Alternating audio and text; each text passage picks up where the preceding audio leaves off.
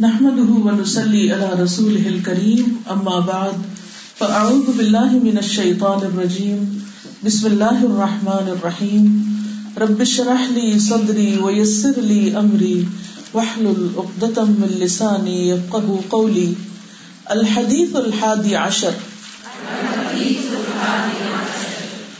دع ما يريبك. إلى ما لا يريبك. عن ابی محمد.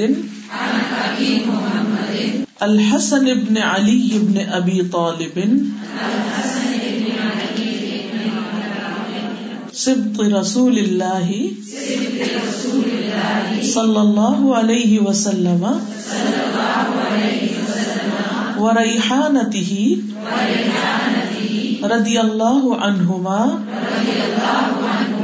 قال، حفظت من رسول اللہ صلی اللہ علیہ وسلم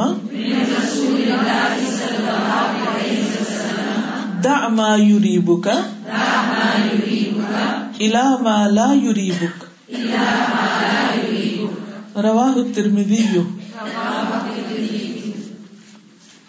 میں اب میں پڑھوں گی اور آپ سنیں گے، الحدیث الحادی عشر، دع ما يريبك الى ما لا يريبك عن ابی محمد الحسن ابن علی ابن ابی طالب، سبت رسول اللہ صلی اللہ علیہ وسلم وريحانته رضی اللہ عنہما، قال حفظت من رسول اللہ صلی اللہ علیہ وسلم، دع ما يريبك الى ما لا يريبك رواہ الترمذی. اب آپ سب مل کے پڑھیں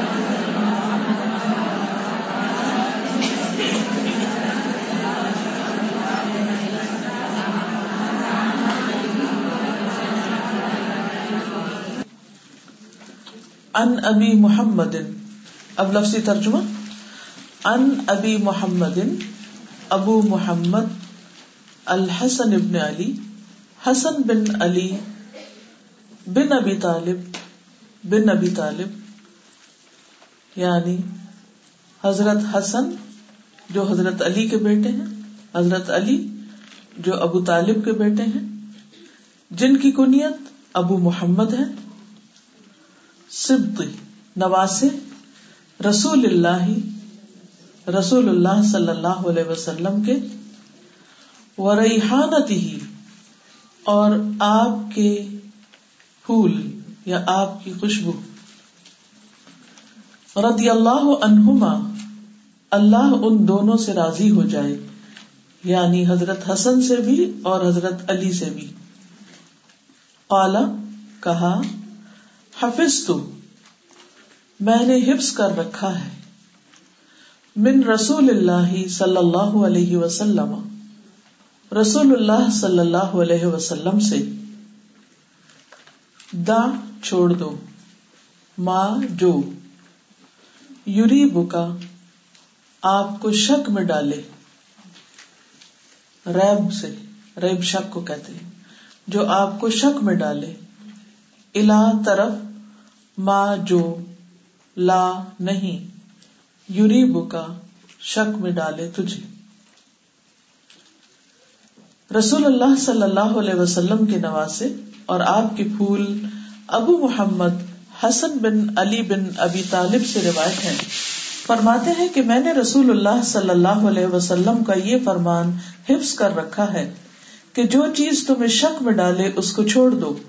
اور جو شک کو شبہ میں نہیں ڈالتی، اسے اختیار کر لو۔ اب آپ عربی میں حدیث سنیے۔ عن ابي محمد الحسن بن علي بن ابي طالب سبط رسول الله سبط رسول الله.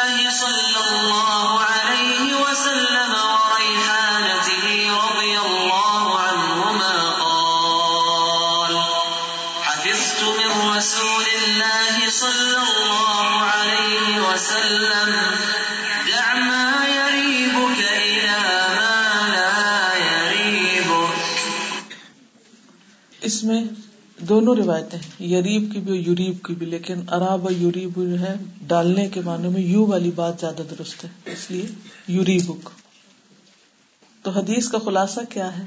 کہ شک والی چیزوں کو چھوڑ دو اور یقین والی چیزوں کو اختیار کر لو۔ اس سے ایک بہت اہم بات یہ پتہ چل رہی ہے کہ انسان کو جب ایک معاملے میں شک ہو اور اس کے مقابلے میں دوسرے معاملے میں یقینی علم ہو، یقینی بات ہو، تو جو بات یقینی ہے، اس کو پکڑ لے اور جو بات شک میں ڈال رہی ہے، اس کو دماغ سے نکال دے، چھوڑ دے۔ اس حدیث کا سیاق و سباق یعنی اس کا کانٹیکس کیا ہے؟ یہ حدیث کس طرح ہم تک پہنچی؟ کیسے روایت ہوئی؟ ابو حورا سعدی کہتے ہیں کہ میں نے حسن بن علی رضی اللہ عنہ سے پوچھا کہ آپ نے رسول اللہ صلی اللہ علیہ وسلم سے کون سی حدیث یاد کی ہے؟ یعنی چونکہ آپ کے نواسے تھے، گرینڈ سن تھے حضرت حسن، تو کسی نے ان سے پوچھا کہ تمہیں کوئی حدیث یاد ہے؟ کون سی یاد کی؟ انہوں نے فرمایا، میں نے رسول اللہ صلی اللہ علیہ وسلم کا یہ قول یعنی فرمان آپ کی یہ سینگ یاد رکھی ہے کہ ایسی چیز جو تمہیں شک میں مبتلا کرے، اسے چھوڑ کر وہ چیز اختیار کر لو جو تمہیں شک میں نہ ڈالے۔ اس لیے کہ سچ اطمینان کا باعث ہے اور جھوٹ شک میں ڈالنے والی چیز ہے۔ یعنی جھوٹ جو ہے وہ بے چینی کا باعث بنتا ہے۔ تو کتنی اہم بات ہے۔ ہماری زندگیوں میں عام طور پر اطمینان، چین، سکون پیس کیوں نہیں ہوتا؟ کیونکہ ہم ڈسائسو نہیں ہوتے، ہمارا مائنڈ ڈیوائڈیڈ ہوتا ہے۔ کنفیوزڈ ہوتے ہیں۔ کوئی بھی کام جب ہم نے کرنا ہوتا ہے تو ہم سوچتے ہیں ہم کریں یا نہ کریں۔ پتہ نہیں فائدہ ہوگا یا نہیں ہوگا، کہیں گناہ ہی نہ ہو۔ اور پھر کبھی یہ لگتا ہے کہ گناہ ہوگا اور ہم اپنے دل کی آواز کو دبا کے پھر اپنی خواہش پوری کر لیتے ہیں۔ ہم کہتے ہیں، نہیں، چلو چلو، کر لیتے ہیں۔ کوئی بات نہیں، اللہ سے معافی مانگ لیں گے۔ تو یہ ساری چیزیں انسان کے اندر ایک کھلبلی سی مچائے رکھتی اور پھر اس کی وجہ سے انسان کا زندگی سے آہستہ سے دل اچاٹ ہونے لگتا ہے۔ تو اس لیے بہت ضروری ہے کہ انسان سوچ سمجھ کر زندگی بسر کرے اور شک والی چیزوں کو چھوڑ کر یقینی چیزیں لے لے جس سے اس کے دل میں ایک اطمینان پیدا ہو جائے۔ اب مثلاً، ابھی جیسے میلاد کی بات ہوئی تھی۔ لوگ آپس میں جگڑتے رہتے۔ ہیں کوئی کہتا کرنا چاہیے، کوئی کہتا نہیں کرنا چاہیے۔ جو کہتا ہے نہیں کرنا چاہیے، وہ کہتا ہے اس لیے نہیں کرنا چاہیے کہ نبی صلی اللہ علیہ وسلم نے نہیں کیا۔ اور جو کہتا کرنا چاہیے، وہ کہتے ہیں لو ہم اپنے بچوں کا برتھ ڈے نہیں کرتے، اس لیے ہم پروفٹ کا بھی کر رہے ہیں۔ اب یہ ہے کہ یہ تو کوئی دلیل نہیں، یہ تو ایک انوویشن ہے۔ اور نبی صلی اللہ علیہ وسلم کے نام پر کوئی بھی چیز جب کی جائے گی تو ہمارے پاس پکی یقینی دلیل ہونی چاہیے۔ تو جب پکی یقینی دلیل کوئی نہیں تو معاملہ کس میں آ گیا؟ شک والی بات ہوگی۔ پتہ نہیں ثواب ہے کہ نہیں، پتہ نہیں دین کا ایسا ہے، دنیا کا کیا کیا نہیں۔ تو بہتر ہے ایسی چیزوں کو انسان چھوڑ ہی دے کہ جس سے دل میں انسان کی شک آ جائے۔ کیونکہ جو چیز ہمیں دی ہی نہیں گئی، تو اس کو کرنے کا فائدہ کیا ہوگا؟ ایسے ہی اپنے آپ کو تھکاتے رہے۔ ایک اور روایت میں آتا ہے، ابو ہورا سعدی کہتے ہیں میں نے حسن بن علی رضی اللہ عنہ سے پوچھا کہ آپ کو رسول اللہ صلی اللہ علیہ وسلم کی کون سی باتیں یاد ہے انہوں نے فرمایا کہ مجھے اتنا یاد ہے کہ ایک مرتبہ میں نے صدقے کی ایک کھجور اٹھا کے اپنے منہ میں ڈالی تھی۔ بچے ہوتے ہیں نا، کھیلتے کھیلتے کوئی چیز ملی، منہ میں ڈال لی۔ صرف کھجور ہی نہیں، بلکہ آپ نے دیکھا ہوگا بچے ہر چیز جو زمین پہ ہوتی ہے، اسے اٹھاتے منہ میں ڈال لیتے۔ ذرا بڑے بھی ہو جاتے ہیں تو بعض اوقات کیا ہوتا ہے پینسل سے کام کر رہے ہیں تو وہی منہ میں ڈال لیں گے۔ یا کوئی اور چیز ہاتھ میں آئے گی تو اس کو منہ میں ڈال لیں گے۔ کبھی اپنے انگلیاں کو ہی ڈال لیں گے۔ تو حضرت حسن نے بھی وہاں کھیل رہے تھے تو صدقے کی کھجوریں پڑی تھی تو انہوں نے ایک منہ میں ڈال لی۔ آپ نے یہ نہیں فرمایا اچھا کوئی نہیں، بچہ ہی ہے نا، خیر ہے۔ یہ نہیں فرمایا۔ تو رسول اللہ صلی اللہ علیہ وسلم نے تھوک سمیت اسے باہر نکال لیا۔ اندر نہیں جانے دیا۔ ڈاؤٹ فل چیز تھی، پوری کی پوری باہر نکال دی۔ حالانکہ وہ بچے تھے۔ اور دوسری کھجوروں میں ڈال دیا یعنی واپس کر دیا۔ ایک آدمی کہنے لگا، اگر یہ ایک کھجور کھا لیتے تو کیا ہو جاتا؟ ایک ہی تھی نا، ایک ہی کینڈی ہے۔ کیا ہوا؟ اگر نہیں بھی پکا پتا کہ حلال ہے کہ حرام ہے۔ کئی دفعہ ہم بچوں کو آئس کریم لے دیتے اچھا کوئی نہیں، ضد کر رہا ہے۔ حالانکہ ہمارے دل میں شک ہوتا ہے کہ پتہ نہیں حلال ہے کہ نہیں۔ تو میں کہتے اچھا بچوں کو تو معاف ہے۔ یہ کہ ہم غلط کام بچوں کو کرنے دیتے ہیں۔ کوئی فرق نہیں پڑتا۔ اتنی ریجیڈیٹی نہیں ہونی چاہیے۔ لیکن نبی صلی اللہ علیہ وسلم کے طریقے سے ہمیں کیا پتا چلتا ہے کہ ایون بچوں کو بھی شک والی چیزوں میں نہیں ڈالنا چاہیے۔ آپ صلی اللہ علیہ وسلم نے فرمایا، ہم صدقہ کا مال نہیں کھاتے۔ یعنی جو غریبوں کے لیے فکس ہو گیا، اس میں ہمارا حصہ نہیں ہے۔ یعنی زکوٰۃ وغیرہ یا اشر جو ہے نبی صلی اللہ علیہ وسلم فرمایا کرتے تھے، شک والی چیز کو چھوڑ کر بغیر شک والی چیزوں کو اختیار کرو۔ سچائی میں اطمینان ہے اور جھوٹ میں شک ہے۔ یعنی غلط بیانی جو ہے وہ پھر انسان کے دین ایمان کو مشکوک کر دیتی۔ اب آپ اس کو دیکھیے جو آپ کے پاس ٹیکسٹ ہے، ساتھ ساتھ اس کو دیکھیے، ساتھ ساتھ میں اس کی وضاحت بھی کروں گی۔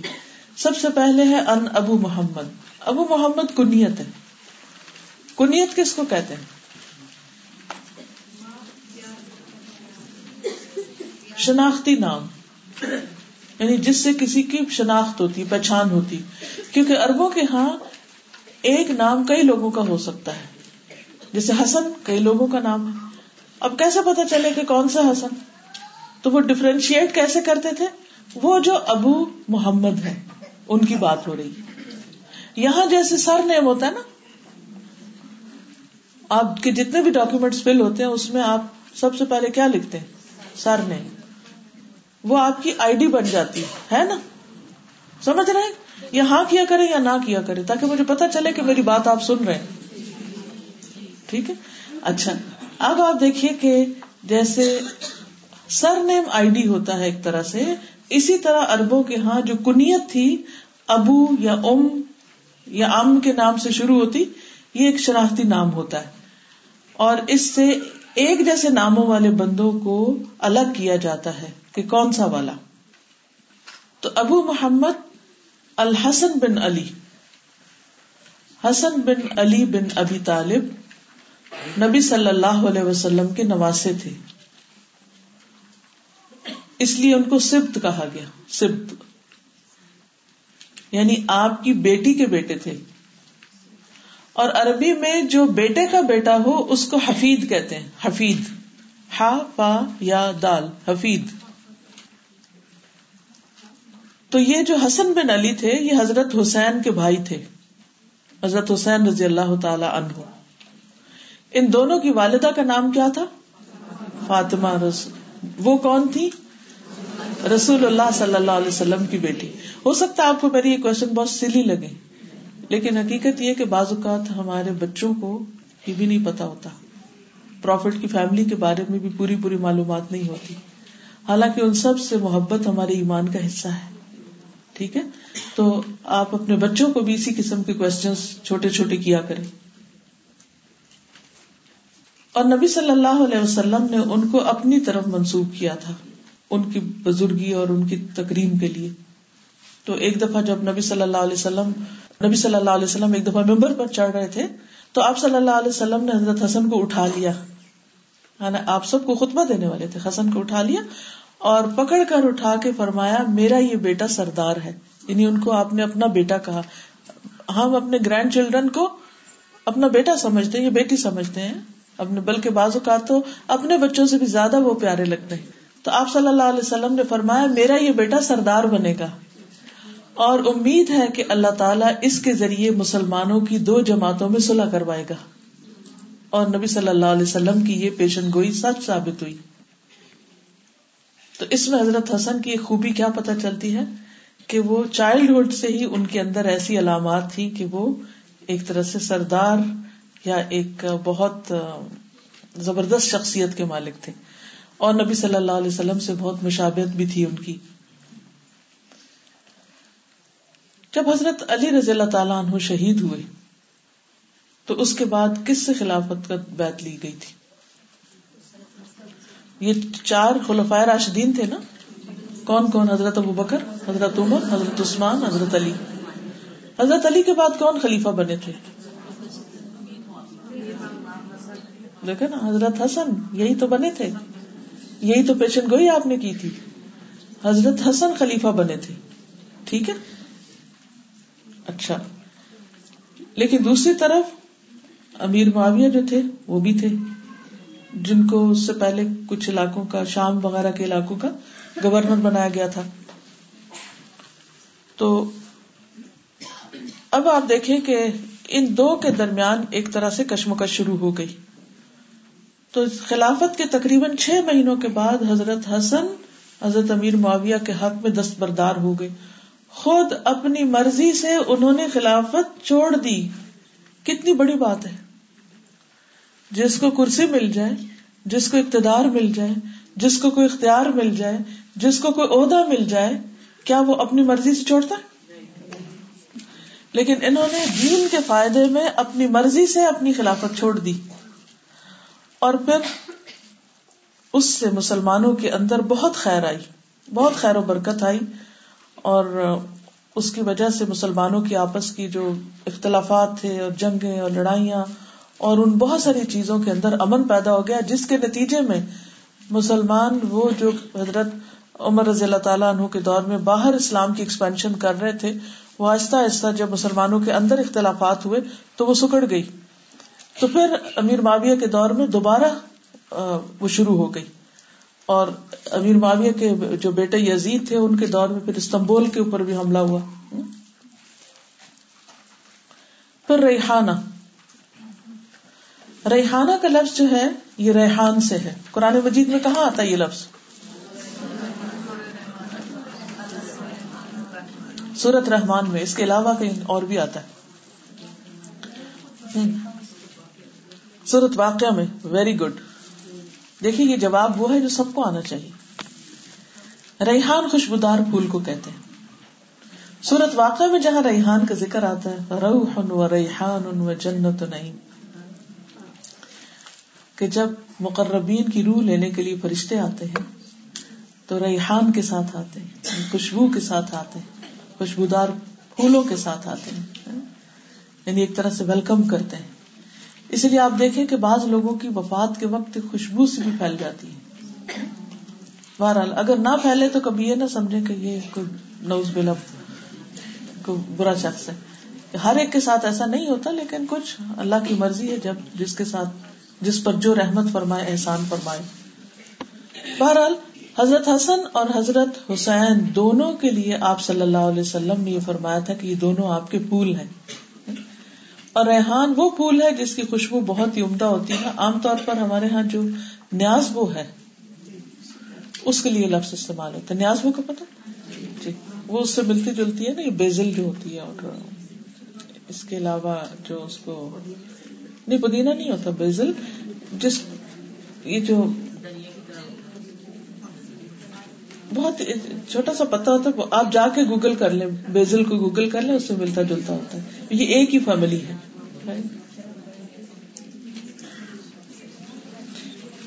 ہندوؤں کے ہاں یہ ایک مقدس پھول تصور ہوتا ہے، اس کو یہ کیا بولتا ہے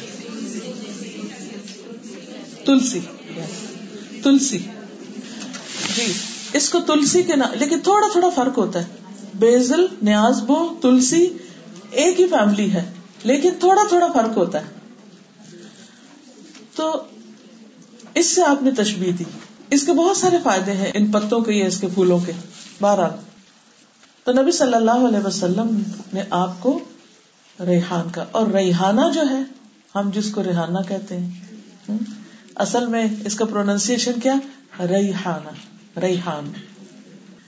تو اسی کی مونس ریحانہ۔ تو یہ خوشبو جو ہے، یہ انسان کو بہت پرسکون کرتی ہے۔ انسان کے اندر ایک راحت پیدا کرتی ہے۔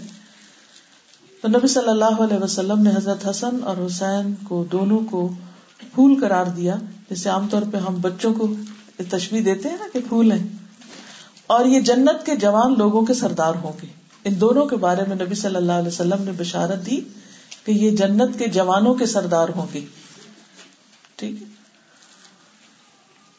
اب نبی صلی اللہ علیہ وسلم ان کو پھول کہتے تھے یا ان کو کہا کہ میرا پھول ہے اس کی کیا وجہ ہے؟ پھول سے کیوں تشبیح دی؟ ایک تو یہ ہے کہ بچے نرم و نازک ہوتے ہیں۔ پھول کی طرح، جیسے اگر پھول کو ذرا سا سخت ہاتھ لگائے تو پھول جو ہے وہ مرجھا جاتا ہے یا ٹوٹ جاتا ہے۔ تو اسی طرح بچوں کو بہت ہینڈل وتھ کیئر کرنا پڑتا ہے۔ اور دوسری طرف یہ ہے کہ آپ دیکھیں گے کہ بچے چونکہ پیور ہوتے ہیں ان کے اندر ایک خاص قسم کی خوشبو ہوتی۔ اکثر مائیں جو ہیں وہ بچوں کو صرف پیار نہیں کرتی، بلکہ سونگتی بھی ہیں۔ کیونکہ بچوں کو سونگنے سے یا بچوں کی خوشبو سے انسان کے اندر ایک عجب سا سکون آتا ہے۔ اور آپ نے یہ بھی دیکھا ہوگا کہ مائیں بچوں کو جو بہت دنوں کے بعد دیکھتی ہیں یا دور ہوتے ہیں بچے اور پھر واپس ملاقات ہوتی ہے تو ہاتھوں کو چومتی ہیں یا گلے لگاتی ہیں یا ایک یعنی کہ خاص خوشبو ان کو، ان کے اندر سے آتی۔ حضرت یعقوب علیہ السلام کو بھی حضرت یوسف کی خوشبو آنے لگ گئی تھی جب اللہ سبحان و تعالیٰ نے چاہا۔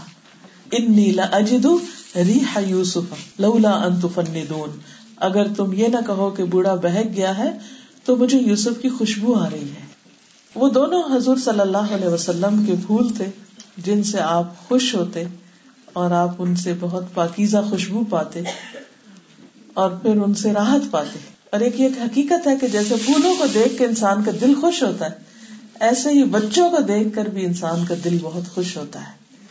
یہ بھی اللہ سبحان و تعالیٰ کی ایک بہت بڑی نعمت ہوتے ہیں۔ ابو نعیم کہتے ہیں کہ میں ابن عمر کی خدمت میں تھا، تو ان میں سے ایک شخص نے حالت احرام میں مچھر کے مارنے کے متعلق پوچھا کہ اس کا کیا کفارا ہوگا۔ یعنی احرام میں اگر کوئی مچھر مار دے تو ابن عمر نے پوچھا، تم کہاں کے رہنے والے ہو؟ کہا، عراق کا۔ فرمایا، اس شخص کو دیکھو کہ مچھر کی جان لینے کے لیے تاوان کا مسئلہ پوچھتا ہے۔ اس کا جرمانہ یا فائن کیا ہے؟ حالانکہ اس کے ملک والوں نے رسول اللہ صلی اللہ علیہ وسلم کے نوازے کو بے تکلف قتل کر ڈالا۔ میں نے آپ سے سنا، آپ فرما رہے تھے، یہ دونوں دنیا میں میرے دو پھول ہیں۔ یعنی حسن اور حسین دنیا میں میرے دونوں دو پھول ہیں۔ انہوں نے نبی صلی اللہ علیہ وسلم کے پھول کو ختم کر دیا۔ اور اب مسئلہ پوچھ رہے ہیں کہ مچھر مارے تو کیا کریں؟ تو بعض اوقات ہم لوگوں کا حال یہی ہوتا ہے کہ چھوٹی چھوٹی چیزوں پر ہم بہت فکر مند ہوتے ہیں۔ مثلاً میٹ حلال ہے یا حرام ہے، اس میں ہم فکر کر رہے ہوتے ہیں، لیکن سود جو کہیں بڑی بلا ہے، اس کے بارے میں ہم فکر ہی نہیں کرتے کہ وہ بھی کوئی حرام چیز ہے۔ اسی طرح بعض اوقات ہم سود کے بارے میں فکر مند ہوتے ہیں، لیکن مسلمان کی غیبت کرنے کے بارے میں کوئی فکر نہیں ہوتی۔ حالانکہ وہ سود لینے سے بھی بڑی بلا ہے۔ کسی مسلمان کی عزت لوٹنا، اس کے بارے میں بری بلی باتیں کہنا، اس کی پیٹ پیچھے اس کی برائیاں کرنا، اس پر الزام تراشی کرنا، یہ ہم بھول جاتے ہیں۔ یعنی کچھ لوگوں کا تو وتیرا یہ ہوتا ہے کہ انہوں نے ہر روز صبح ناشتے کے بعد کسی نہ کسی کو فون کر کے تو یا میاں کی برائیاں یا پھر ساس کی یا کوئی اور رشتے داروں کی کچھ نہ کچھ انہوں نے کرنی ہوتی۔ پہلے زمانے میں لوگ گلی محلوں میں جیسے رہتے تھے تو بس نکلے اور کبھی کسی گھر جا بیٹھے، ادھر برائیاں کی، ادھر ادھر سے چار چیزیں دیکھ لی، کسی اور گھر میں جا کے کہا، میں وہاں یہ دیکھ کے آئی ہوں، وہاں سے اور تو اس یعنی کہ سوشلائزنگ اس کے باہر ہوتی نہیں کہ دوسروں کی برائیاں کی جائیں، یا دوسروں پہ ہنسا جائے۔ تو ایک بہت بڑا جرم ہے، بہت بڑا۔ کسی کا مذاق اڑانا، کسی کا برا چاہنا، اور کسی کے ساتھ بدسلوکی کرنا اور اس کی عزت لوٹنا۔ جس طرح کسی کا خون حرام ہے نا، کہ کسی کو مارنا یا زخم لگانا یا اس کو ایسی چوٹ لگانا کہ جس سے اس کی بلیڈنگ ہو جائے۔ اسی طرح اس کا مال بھی حرام ہے کہ کسی کا مال آپ چوری نہیں کر سکتے۔ اور جس طرح خون یعنی جان اور مال حرام ہے، اسی طرح کسی کی عزت حرام ہے۔ لیکن ہم اس کی کیا فکر کرتے ہیں؟ ہم سب اپنے آپ کو سوچیں، اپنے بارے میں سوچیں۔ کسی اور کو نہ دیکھیں، اپنے آپ کو دیکھیں۔ سوچیے صبح سے لے کے اب تک کہیں میں نے کسی کے بارے میں، کسی کے خلاف کوئی بات تو نہیں کی کسی سے؟ اور الحمد للہ اگر نہیں کی تو شام تک پھر اپنے سے عہد کرنا ہے۔ اصل میں پتہ کیا ہوتا ہے؟ وہ شیطان کا ایک ایسا وسوسہ ہوتا ہے، ایک دم وہ ہم پہ حملہ کرتا ہے اور ہمارے منہ سے کچھ نہ کچھ نکلوا دیتا ہے۔ تو اس میں اپنے آپ پر کنٹرول کرنا سیکھے ہمیں کسی کی بات نہیں کرنی۔ کیونکہ جو ہی آپ کسی کی بات کرتے ہیں، تو آپ کی نیکی اس کی طرف چلی جاتی۔ ہم اپنا قیمتی مال دوستوں کو بھی نہیں دیتے۔ اور اپنی نیکیاں جو قیمتی مال سے بھی قیمتی ہیں، اپنے دشمنوں کو دے دیتے ہیں۔ دیکھے نا، نیکی کب ملتی ہے انسان کو؟ جب کوئی نماز پڑھتا ہے۔ کوئی اگر کہ یا میرے لیے نماز پڑھ کے دے دو مجھے۔ اپنی پڑھنی مشکل ہے، کسی کے لیے کیا پڑھ کے دیں گے؟ سد کا خیرات کرنا مشکل کام ہے۔ اسے ہمیں نیکی نصیب ہوتی، ملتی۔ اب جب مل گئی، تو ادھر سے نیکی کی، ادھر سے کسی کی برائی کی، وہ جو کمایا تھا، وہ ساتھ ہی ادھر بیچ دیا۔ کیا حاصل ہوا؟ تو اس لیے اگر ہم واقعی اپنے خیر خواہ ہیں اور اپنی آکبت اچھی کرنا چاہتے ہیں، تو پھر ہمیں ان چیزوں پر غور کرنا ہوگا کہ حرام صرف کھانے پینے کا حرام نہیں ہے، حرام باتوں میں بھی ہے، حرام نگاہوں کا بھی ہے، حرام کانوں میں بھی آتا ہے، حرام پیٹ میں بھی جاتا ہے۔ تو یہ دنیا ایک امتحان کی جگہ ہے۔ اور اگر ہم اللہ کی نافرمانی کے کام کریں گے تو ایسا نہیں کہ یوں ہی چھوڑ دیے جائیں گے۔ قرآن مجید میں اللہ تعالیٰ فرماتے ہیں سب السان کا سدا؟ کیا انسان سمجھتا ہے کہ ایسے بےکار چھوڑ دیا جائے گا؟ سدا عربی میں اس اونٹ کو کہتے ہیں جو ایسے ہی گھوم پھر کے چر رہا ہو، جس کو کوئی پوچھنے والا نہ ہو۔ اربوں میں بتوں کے نام پر جانور چھوڑ دیے جاتے تھے کہ وہ چرے پھرے کھائے پیئے کوئی ان کو کچھ کہتا نہیں تھا۔ تو کیا ہم دنیا میں ایسے چرنے کے لیے بھیج دیے گئے کہ بس کھائے پیئے، مزے کریں، جو دل میں آئے کریں۔ دل چاہے تو اللہ کی عبادت کرے، نہیں چاہتا تو نہ کرے۔ اور اس کے بعد ایسے ہی مر جائیں اور کوئی ہماری پوچھ لو ایسا تو نہیں ہے۔ ہمیں تو یقین ہے نا کہ اللہ تعالیٰ کے یہاں جا کر پوچھ ہوگی۔ تو اس لیے ان سب چیزوں کا خیال رکھنے کی ضرورت ہے۔ رسول اللہ صلی اللہ علیہ وسلم اپنے نوازوں کے ساتھ خصوصی شفقت کا معاملہ کیا کرتے تھے، جس سے ہمیں یہ بات پتہ چلتی ہے کہ بچوں کے ساتھ سب کو پیار کرنا چاہیے۔ نرمی کا معاملہ کرنا چاہیے، محبت کا معاملہ کرنا چاہیے۔ رسول اللہ صلی اللہ علیہ وسلم حضرت حسن کے لیے اپنی زبان باہر نکالتے، ایسے کر کے نا، ایسے باہر نکالتے۔ اور جب حضرت حسن آپ کی زبان دیکھتے تو کھل اٹھتے یعنی ایک دم ہنسنے لگتے، خوش ہو جاتے۔ پتا نا کہ بچوں کے ساتھ بچوں کے لیول پہ آ کے معاملہ کرنا پڑتا ہے۔ اور اس میں کوئی حرج نہیں ہے۔ بعض اوقات ہم جناب بڑے عالم فاضل بن جاتے ہیں اور ہم سوچتے ہیں کہ بڑے معزز انسان ہو گئے ہیں اور اب ہم کسی بچے کے ساتھ پیار کا معاملہ کریں یا اس کے ساتھ کوئی بچگانا حرکت کریں۔ نہیں نہیں، یہ تو ہمارے وقار کے خلاف نہیں ہے۔ اللہ سبحان و تعالیٰ نے انسان کو جذبات بھی دیے اور جذبات انسان کے لیے ایک خوبصورتی ہے۔ اور جذبات کے اظہار میں انسان واقعی بچہ بن جاتا ہے بعد تو کوئی حرج نہیں ہے کبھی بچہ بننے میں بھی۔ کیونکہ جو لوگ ہر وقت اپنے اوپر ایک مصنوعی خول چڑھائے رکھتے ہیں، دینداری کا یا تسنوں کا، ایک نارمل انسان کی طرح نہیں رہتے، وہ اپنے اپنے آپ کو ٹارچر دیتے ہمیں ایک نارمل انسان کی طرح رہنا چاہیے۔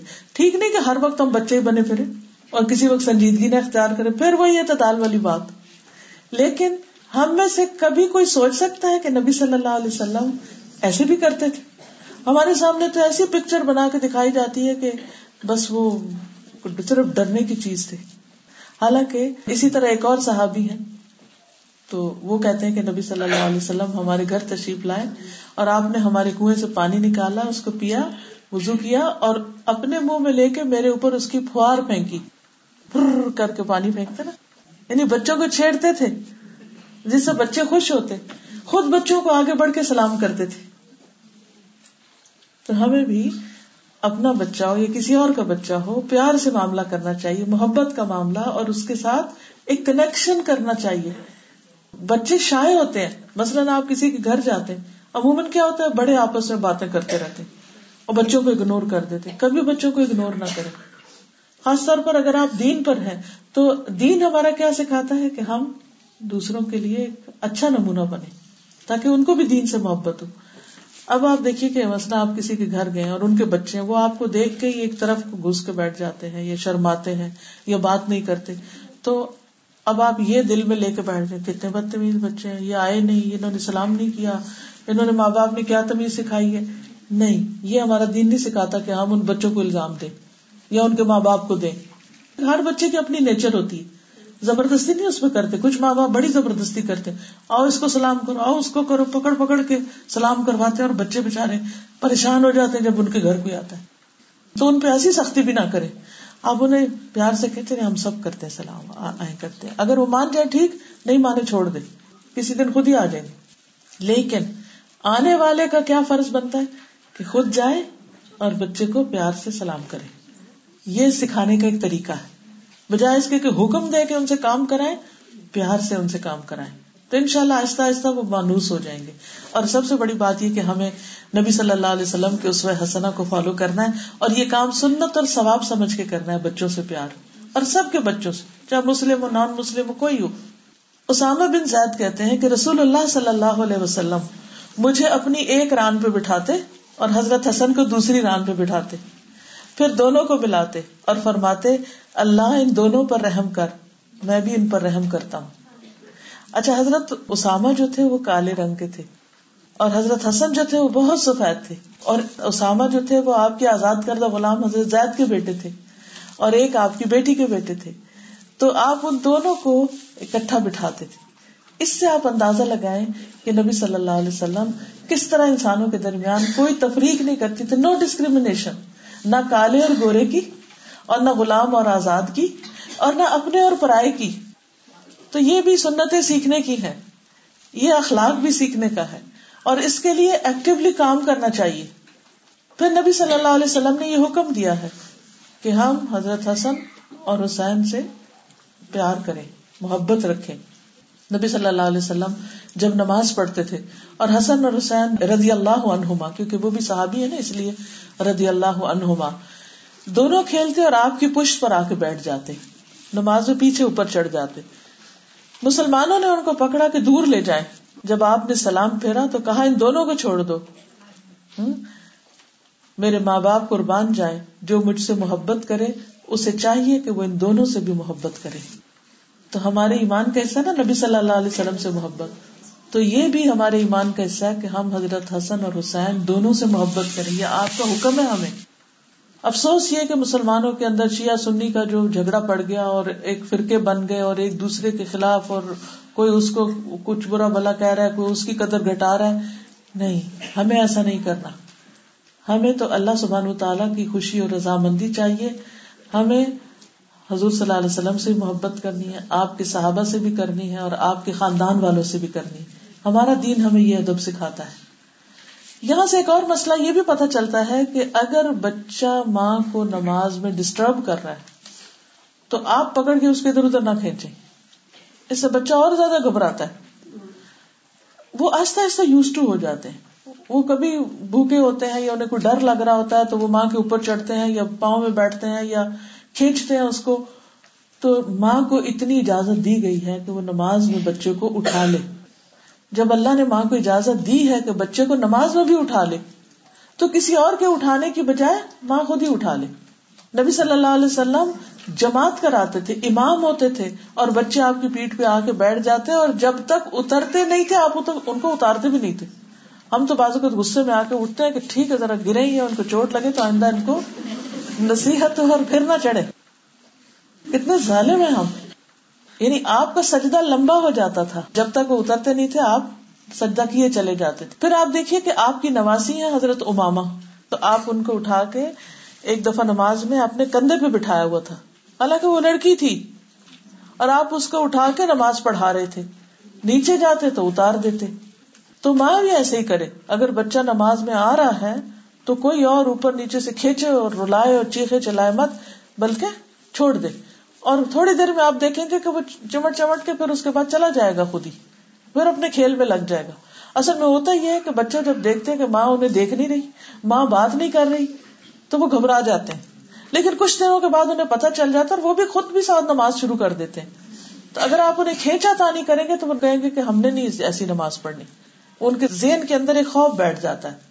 اسی طرح کئی مائیں ایسی ہوتی ہیں کہ بچہ پاس رو رو رو کے نڈھال ہو رہا ہوتا ہے اور وہ نماز پڑھے جا رہی ہوتی ہے ان کو سنتا ہی نہیں۔ تو یہ بھی ٹھیک نہیں۔ ان کو ایک ہاتھ کر کے اٹھا لے، تھپک لے اور ساتھ اپنی نماز پڑھ لے۔ نہ نماز لیٹ ہو اور نہ بچہ پریشان ہو۔ کیونکہ بعض بعض مائیں تو پھر نماز چھوڑ دیتی ہے یہ بھی ٹھیک نہیں۔ تو ہمارا دین دین فطرت ہے۔ اس میں ہر چیز ہمیں ایسی دی گئی ہے کہ جو ورکیبل ہو، جس پر ہم عمل کر سکتے ہیں۔ یہی تو ہمارے دین کی خوبصورتی ہے۔ اس میں ہمیں ایسے ہارڈ اینڈ فاسٹ ایسے سخت قسم کے اصول نہیں دیے گئے کہ جس میں ہم ادھر ادھر ہل نہ سکے ہاں وہ لمٹس پھر خود ہی بتا بھی دیں گے۔ نبی صلی اللہ علیہ وسلم کی یہی تو کمال ہے کہ آپ نے یہ ساری چیزیں کر کے یا آپ کی موجودگی میں جب کی گئی تو ان کے اوپر اپروول دے کے ہمارے لیے چھوڑا ہے تاکہ ہمیں شک نہ رہے یا ہم ڈرے یا گھبرائے نہیں کہ پتہ نہیں ہم غلط تو نہیں کر رہے۔ لیکن چونکہ ہمیں علم نہیں ہوتا، اس لیے ہم ہر وقت شک میں رہتے ہیں اور پھر الٹ کام کر کے اپنے آپ کو مشکل میں ڈالتے ہیں۔ یا پھر نمازیں چھوڑ دیتے ہیں یا بچوں کو چھوڑ دیتے ہیں۔ پھر یہ کہ حضرت حسن جو تھے، نبی صلی اللہ علیہ وسلم سے بہت مشابہت رکھتے تھے۔ اقبا بن حارث کہتے ہیں کہ ابو بکر اثر کی نماز سے فارغ ہو کر مسجد سے نکلے تو دیکھا کہ حضرت حسن بچوں کے ساتھ کھیل رہے ہیں۔ ابو بکر صدیق نے ان کو اپنے کندھے پہ بٹھا لیا اور فرمایا، میرے ماں باپ، تم پہ قربان ہو تم میں نبی صلی اللہ علیہ وسلم کی شباہت ہے، علی کی نہیں۔ یہ سن کر حضرت علی ہنسنے لگے۔ یعنی آپس میں بھی ان کا تعلق کتنا اچھا تھا۔ یعنی ان کے منہ پہ کہہ رہے کہ یہ تم سے نہیں ملتا، یہ حضور صلی اللہ علیہ وسلم سے ملتا ہے۔ چونکہ حضرت علی بھی تو اتنی محبت کرتے تھے نا حضور صلی اللہ علیہ وسلم سے۔ تو وہ اس پر خوش ہو گئے کہ میرا بچہ اللہ کے رسول صلی اللہ علیہ وسلم سے مشابہ ہے۔ تو اس طرح کی جو بات ہوتی ہے نا کہ یہ بچہ اس سے ملتا ہے اس سے ملتا ہے، کوئی لہ بات نہیں ہوتی آپس میں اگر شیئر کر لے تو کوئی حرج نہیں ہے۔ لیکن اس پہ لڑائی جھگڑے نہیں ہو جانے چاہیے، یا بعض اوقات بچہ پیدا ہوتا ہے نا۔ تو وہ سسرال والے اور میکے والے دونوں آپس میں جگڑ پڑتے ایک کہتا ہے اس پہ ناک ہے، دوسرا کہتا ہے اس پہ آنکھیں ہیں، فلانا، وہ اس پہ، وہ اس پہ۔ اور اسی میں ہی بدمزگیاں شروع ہو جاتی۔ اگر ایک اصرار کر رہا ہے کہ یہ بچہ ہمارے اوپر ہے تو کرنے دے، اس کو خوش ہونے دے۔ کیا ہوا؟ وہ تو جو ہے سو وہی ہے نا؟ اس سے کیا فرق پڑے گا؟ اس لیے کبھی بھی اس طرح کی چیزوں کو بہت بڑا ایشو نہیں بنانا چاہیے۔ اگر گھروں کے اندر بدمزگیاں دیکھیں تو آپ یقین مانے صرف اس سے شروع ہوتی۔ ہیں لڑائی کس پہ شروع ہوتی تھی؟ ہم نے نام رکھنا ہے۔ ہم نے عقیقہ کرنا ہے۔ ہم فلاں کریں گے۔ ہم ماں باپ اپنی طرف کہتے ہیں دوسرے اپنی طرف کہتے ہیں۔ تو خوشی کا موقع ہے جیسے سہولت ہو۔ دونوں کو کیا کہنا چاہیے؟ جیسے بچوں، آپ کی خوشی ہے۔ جیسے کرو، ہم ساتھ ہیں۔ ہم سے جو تعاون چاہیے، ہم حاضر ہیں۔ اور نہیں تو بلا وجہ انٹرفیئر نہیں کرے اور بلا وجہ پوچھے نہیں۔ اچھا کیا کھایا تم نے؟ کیا کیا؟ کسی نے پوچھا تمہیں؟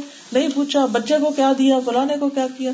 ہم ان باتوں میں زیادہ انٹرسٹ رکھتے ہیں۔ جس کے نتیجے میں پھر خود ہی غم اٹھاتے ہیں۔ جب دیکھتے نا ہماری مرضی کا نہیں ہوا سب کچھ، تو پھر ہمیں پریشانیاں لگ جاتی حالانکہ پوری دنیا بھی کسی کو مل جائے، تو ساری دنیا کی قدر و قیمت اتنی بھی نہیں، اللہ کی نگاہ میں جتنی مچھر کا پر ہو ہم کس کی، ہم کس چیز پہ غمگین ہو رہے ہیں؟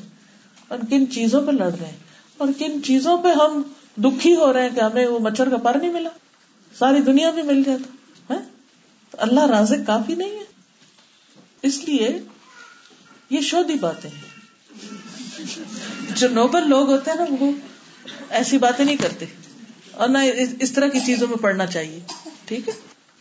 پھر یہ جیسے میں نے پہلے عرض کیا کہ جنت کے جوانوں کے سردار ہیں، تو اس کے بارے میں جو حدیث میں آتا ہے، وہ آپ کو سناتی ہوں۔ حضرت حذیفہ کہتے ہیں کہ میری والدہ نے پوچھا، تم رسول اللہ صلی اللہ علیہ وسلم کی خدمت میں کتنے دن بعد حاضر ہوتے ہو؟ کب کب جاتے ہو؟ کب حاضری دیتے ہو؟ ارض کیا، اتنے دنوں سے میرا آنا جانا چھوٹا ہوا ہے۔ کوئی کام ہوگا تو نہیں گئے اس پہ وہ بہت ناراض ہوں کیوں نہیں گئے؟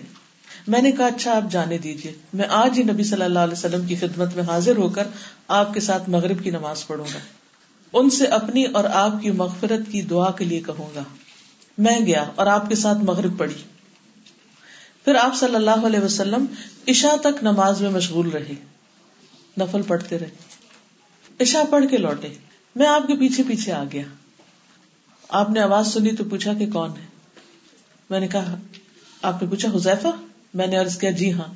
فرمایا، تمہیں کیا کام ہے؟ یہ تو میرے پیچھے جو آ رہے، کوئی کام ہے؟ اللہ تمہاری اور تمہاری والدہ کی مغفرت کرے۔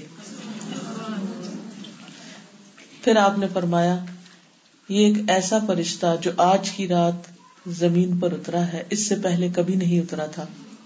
آج اس نے اپنے رب سے مجھے سلام کرنے اور یہ خوشخبری دینے کی اجازت چاہی کہ فاطمہ جنتی عورتوں کی سردار ہے اور حضرت حسن اور حسین جنت کے نوجوانوں کے سردار ہوں گے۔ تو نبی صلی اللہ علیہ وسلم کی ملاقات سے خیر ہی خیر پہنچی۔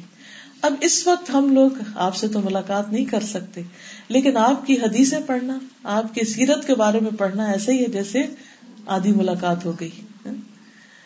اور پھر آپ دیکھیے کہ جب ہم کسی ایسی مجلس میں حاضر ہوتے ہیں جس میں ایسا علم دیا جا رہا ہو، تو لازمی طور پر آپ کے اخلاق میں سے کچھ سیکھتے ہیں اور پھر اس کو اپنانے کی کوشش کرتے تو پھر ہی صحیح معنوں میں ہم آپ کی امت کہلانے کا حقدار ہے نا؟ ہاں؟ جب ہمارے اندر کچھ ایسے اثرات آئیں گے تو قیامت کے دن آپ ہماری شفات کریں گے نا۔ ہمیں کچھ پہچانیں گے کیا واقعی یہ میری امت کے لوگ ہیں۔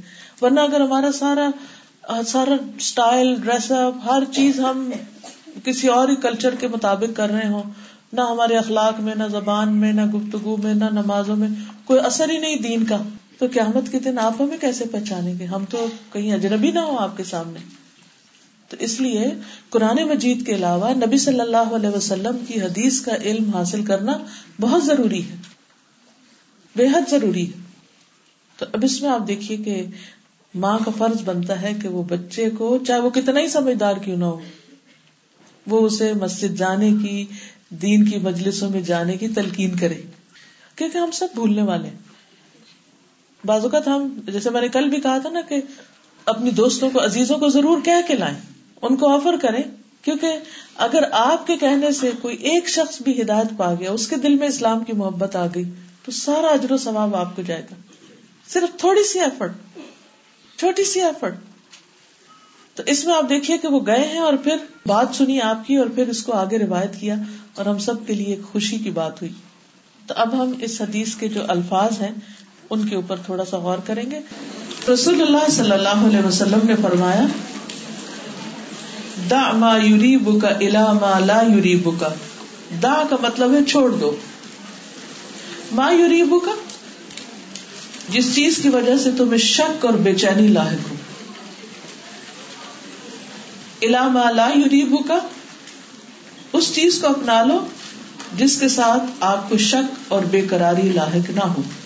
یعنی شک والی چیز چھوڑ کر ایسی چیز اختیار کرو کہ جس سے تمہیں اطمینان نصیب ہو۔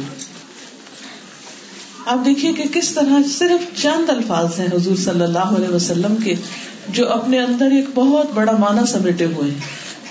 اور اس کو جامع کلمات میں سے شمار کیا گیا۔ ہے رسول اللہ صلی اللہ علیہ وسلم نے فرمایا بو بجوام الکلم مجھے جامع کلمات دے کر بھیجا گیا ہے یعنی چند الفاظ کے اندر زیادہ بڑی بات کہنے کی صلاحیت۔ بعض اوقات ہم ایک لمبی بات کرتے ہیں، لیکن اس کے نتیجے میں دوسرے کو نہیں سمجھ آتی کہ مقصد کیا تھا اس بات کا۔ تو اس سے اپنا بھی وقت ضائع ہوتا ہے اور دوسرے کا وقت بھی ضائع ہوتا ہے۔ لیکن کچھ لوگ چند لفظوں میں بات کرتے ہیں، لیکن سارا مفہوم واضح کر دیتے ہیں۔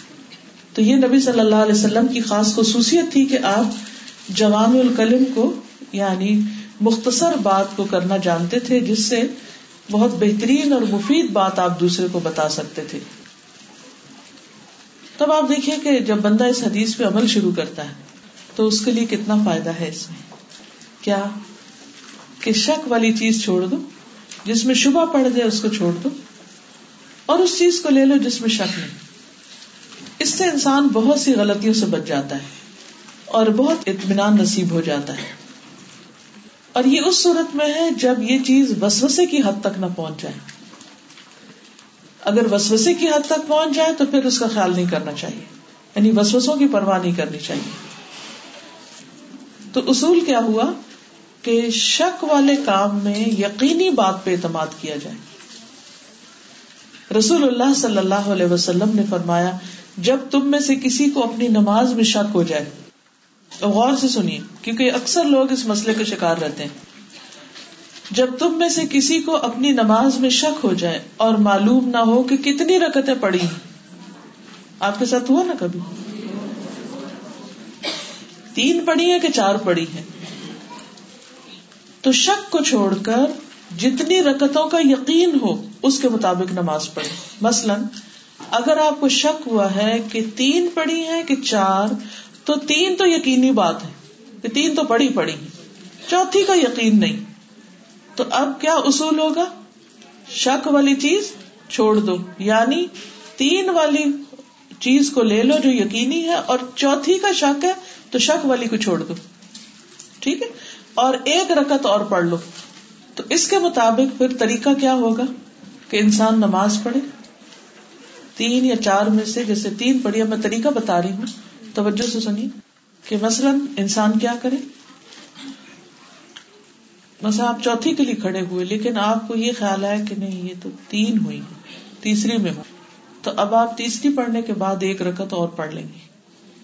لیکن اصل میں وہ پانچ ہو گئی۔ مگر آپ کو لگتا ہے کہ اب آپ کی چار بنی۔ تو خواہ پانچ بھی ہو جائے، کوئی بات نہیں۔ لیکن آپ کی تسلی ہونی چاہیے کہ آپ نے اپنی چار پوری کر لی۔ اب آپ نے پوری کر لی، اتحیات سارا پڑھ لیا۔ اور پھر سلام سے پہلے دو سجدے کر لیے۔ نبی صلی اللہ علیہ وسلم نے فرمایا یہ دو سجدے شیطان کے لیے ذلت کا سبب بن جائیں گے۔ کیونکہ شیطان نے آپ کو بلوایا تھا اور آپ کو شک میں ڈالا تھا کہ نماز ٹھیک نہیں ہوئی، لیکن اس کا آپ کو فائدہ ہو گیا کہ آپ نے ایکسٹرا سجدے کر لیے۔ کیونکہ انسان جب سجدہ کرتا ہے تو شیطان بہت پریشان ہوتا ہے کہ یہ ایسا کیوں کر رہا ہے۔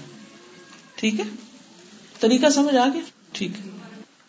دیکھیے، آپ تین رکعتیں پڑھ کے اٹھے ہیں تو آپ چوتھی پڑھ رہے ہیں اصل میں، لیکن آپ کو شک ہو گیا کہ نہیں، آپ پتہ نہیں تیسری نہ پڑھ رہے تیسری پڑھ کے آپ پھر چوتھی پڑھیں گے اٹھ کے۔ چوتھی پڑھ کے تحیات پڑھیں گے سارا آخر تک۔ سلام پھیرنے سے پہلے دو سجدے کر لیں گے۔ ٹھیک؟ پہلے کہاں کیا آپ نے؟ وہ تو آپ اس رکعت کے کر رہے ہیں نا۔ وہ تو اس رکعت کے آپ کر رہے ہیں، وہ تو دو سجدے، رکعت کے سجدے ہیں، پھر اس کے بعد بیٹھ کے پورا آتا یاد پڑیں گے۔ پھر سلام پھیرنے سے پہلے دو کریں گے، ٹھیک؟ جس کو سجدہ صاحب کہتے ہیں، اوکے؟ دیکھیے، اگر آپ بولیں گے تو پھر آپ کو بات سمجھ نہیں آئے گی۔ جی آپ فرمائیے۔ دیکھیے، چلیے، میں اس سوال کا جواب تو دے دیتی ہوں، لیکن چونکہ یہ سجدہ صاحب کی کلاس نہیں ہے، اس لیے میں اس سے بعد اس موضوع پہ جواب نہیں دوں گی، کیونکہ اصل سبجیکٹ رہ جائے گا۔ اس میں آپ دیکھیے کہ یہ کہتی ہے کہ اگر رکو بھول جائے، تو پھر کیا کریں؟ اس صورت میں پوری رکت آپ کی نہیں ہوئی۔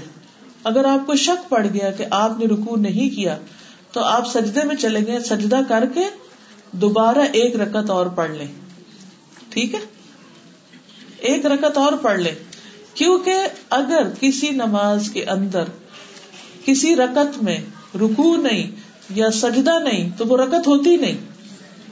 اس کی جگہ ایک رکت اور پڑھنی پڑے گی۔ اور اسی طرح جب رکت پڑھ کے اتحیات آخر تک پڑھ کے سلام سے پہلے دو سجدے کریں گے۔ ٹھیک ہے؟ چلیے۔ پھر آپ دیکھیے کہ عام طور پر شکوک جو ہوتے ہیں وہ عبادات میں لاحق ہوتے ہیں، عبادت میں شک ہوتا ہے۔ تہارت میں شک ہوتا ہے۔ وضو میں شک پڑ جاتا ہے لوگوں کو، ہوتا ہے نا؟ پھر اسی طرح بعض اوقات معاملات میں ہوتا ہے پتہ نہیں میں نے اس کا قرضہ دیا کہ نہیں۔ بعض اوقات نکاح کے معاملے میں ہوتا ہے۔ تو ان ساری چیزوں میں جس بھی معاملے میں شک پڑے، جس کا تعلق ہمارے دین کے ساتھ ہو، تو ہمیں اس شک کو دور کر لینا چاہیے۔ اپنی زندگی کو بیچ میں نہیں رکھے کہ ہر وقت ایک کنفیوژن میں رہے اور ایک پریشانی میں رہے، کیونکہ یہ درست نہیں ہے۔ کیونکہ ہمیں کیا بتایا گیا شک والی چیز کو چھوڑ کر، یقین والی چیز کو اختیار کر لو۔ اب مثال کے طور پر آپ دیکھیے کہ آپ نے وزو کیا ہوا تھا زہر کی نماز پڑھی۔ تھوڑی دیر کے بعد اثر کی نماز شروع ہو گئی۔ اب آپ نماز کے لیے کھڑے ہونے لگے تو آپ کو شک ہوا کہ پتہ نہیں میرا وزو ہے کہ نہیں۔ اب آپ اس شک کو نہیں کنسیڈر کریں گے۔ کیونکہ آپ کو یہ یقین ہے کہ پہلے آپ نے وزو کیا تھا۔ اور آپ نے زور کی نماز پڑھی تھی۔ اور آپ کو کوئی آپ کو کچھ یاد نہیں کہ اس کے بعد وزو ٹوٹا کہ نہیں۔ ٹھیک؟ تو اس شک کو کوئی حیثیت نہیں دیں گے۔ آپ اثر کی نماز پڑھ لیں گے۔ کیونکہ آپ کا یقین ہے کہ آپ نے وزو کیا تھا۔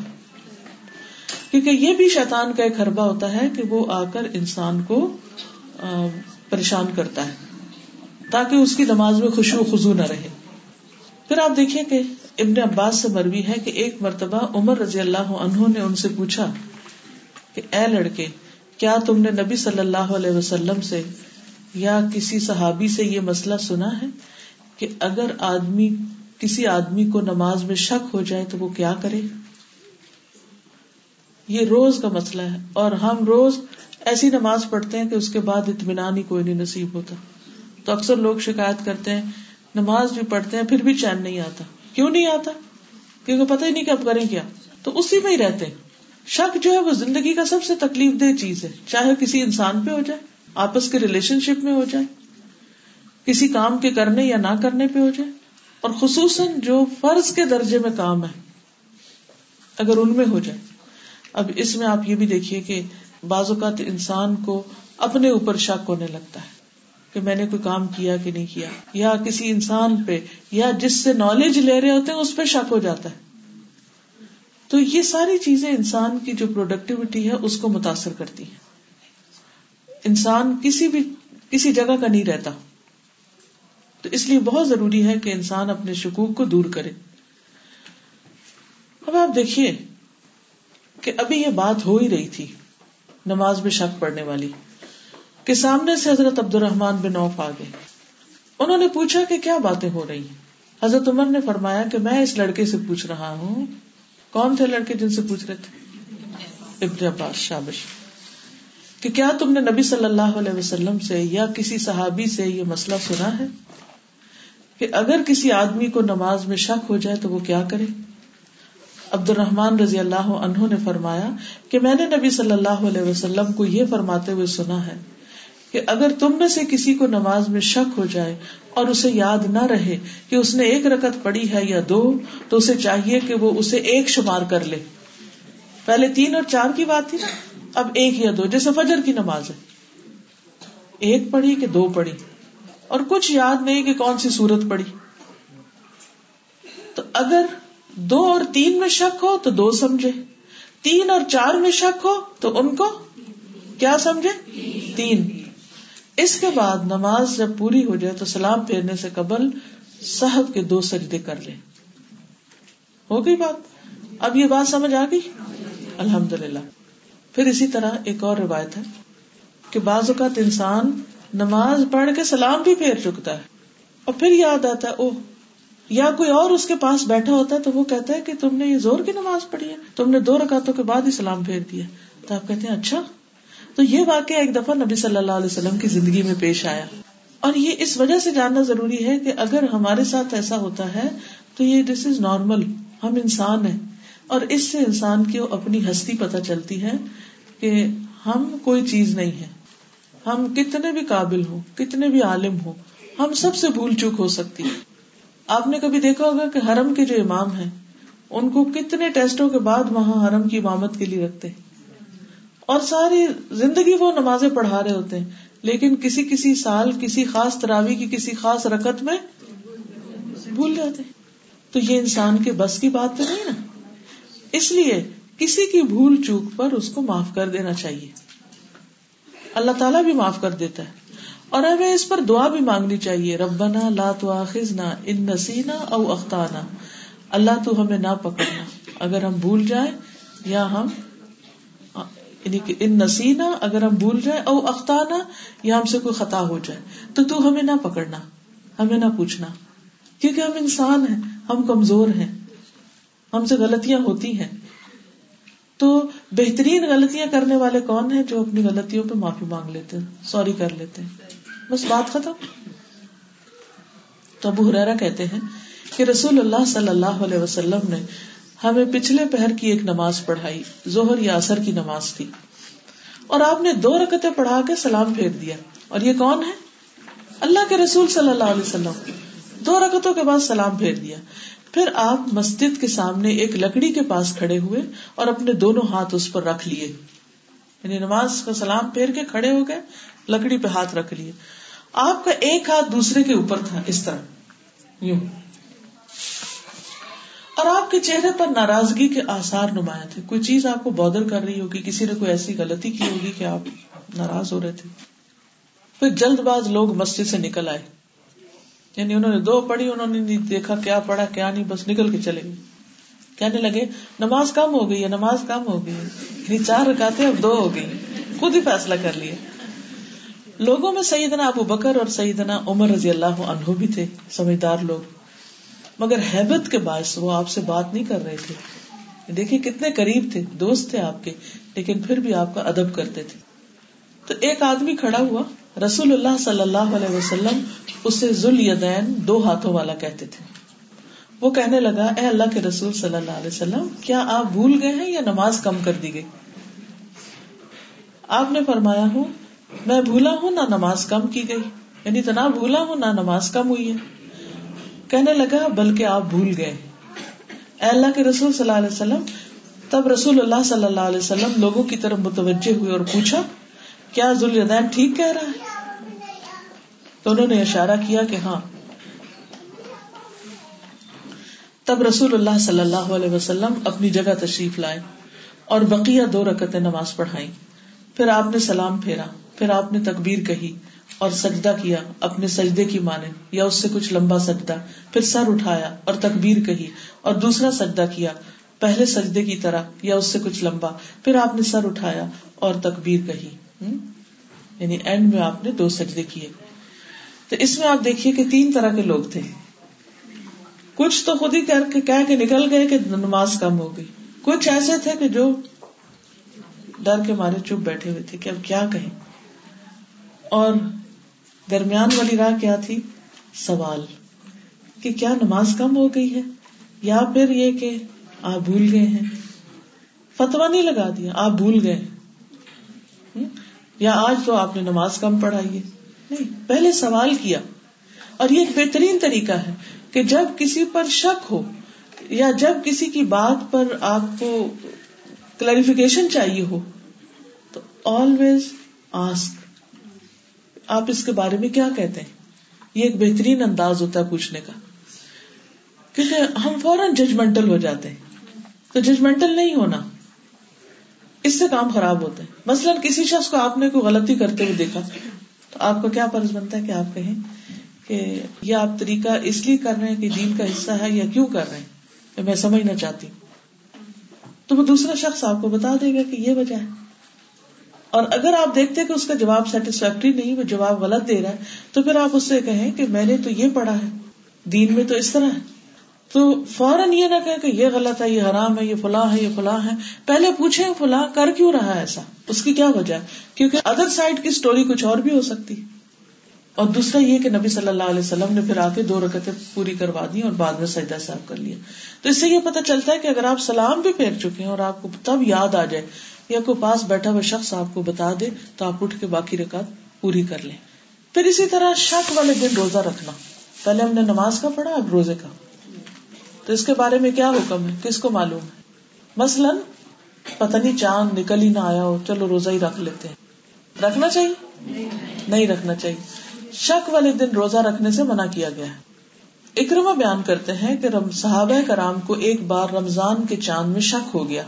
بس انہوں نے ارادہ کیا کہ نہ قیام کرے نہ روزہ رکھے تو ہررا کی طرف سے ایک عرابی آیا اور اس نے گواہی دی کہ اس نے چاند دیکھا ہے۔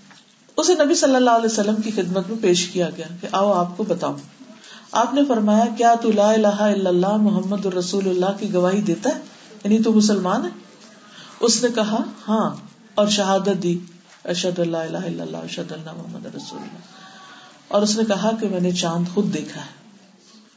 جس پر آپ نے حضرت بلال کو حکم دیا کہ لوگوں میں اعلان کر دو کہ رات کو قیام بھی کرے اور صبح روزہ بھی رکھے۔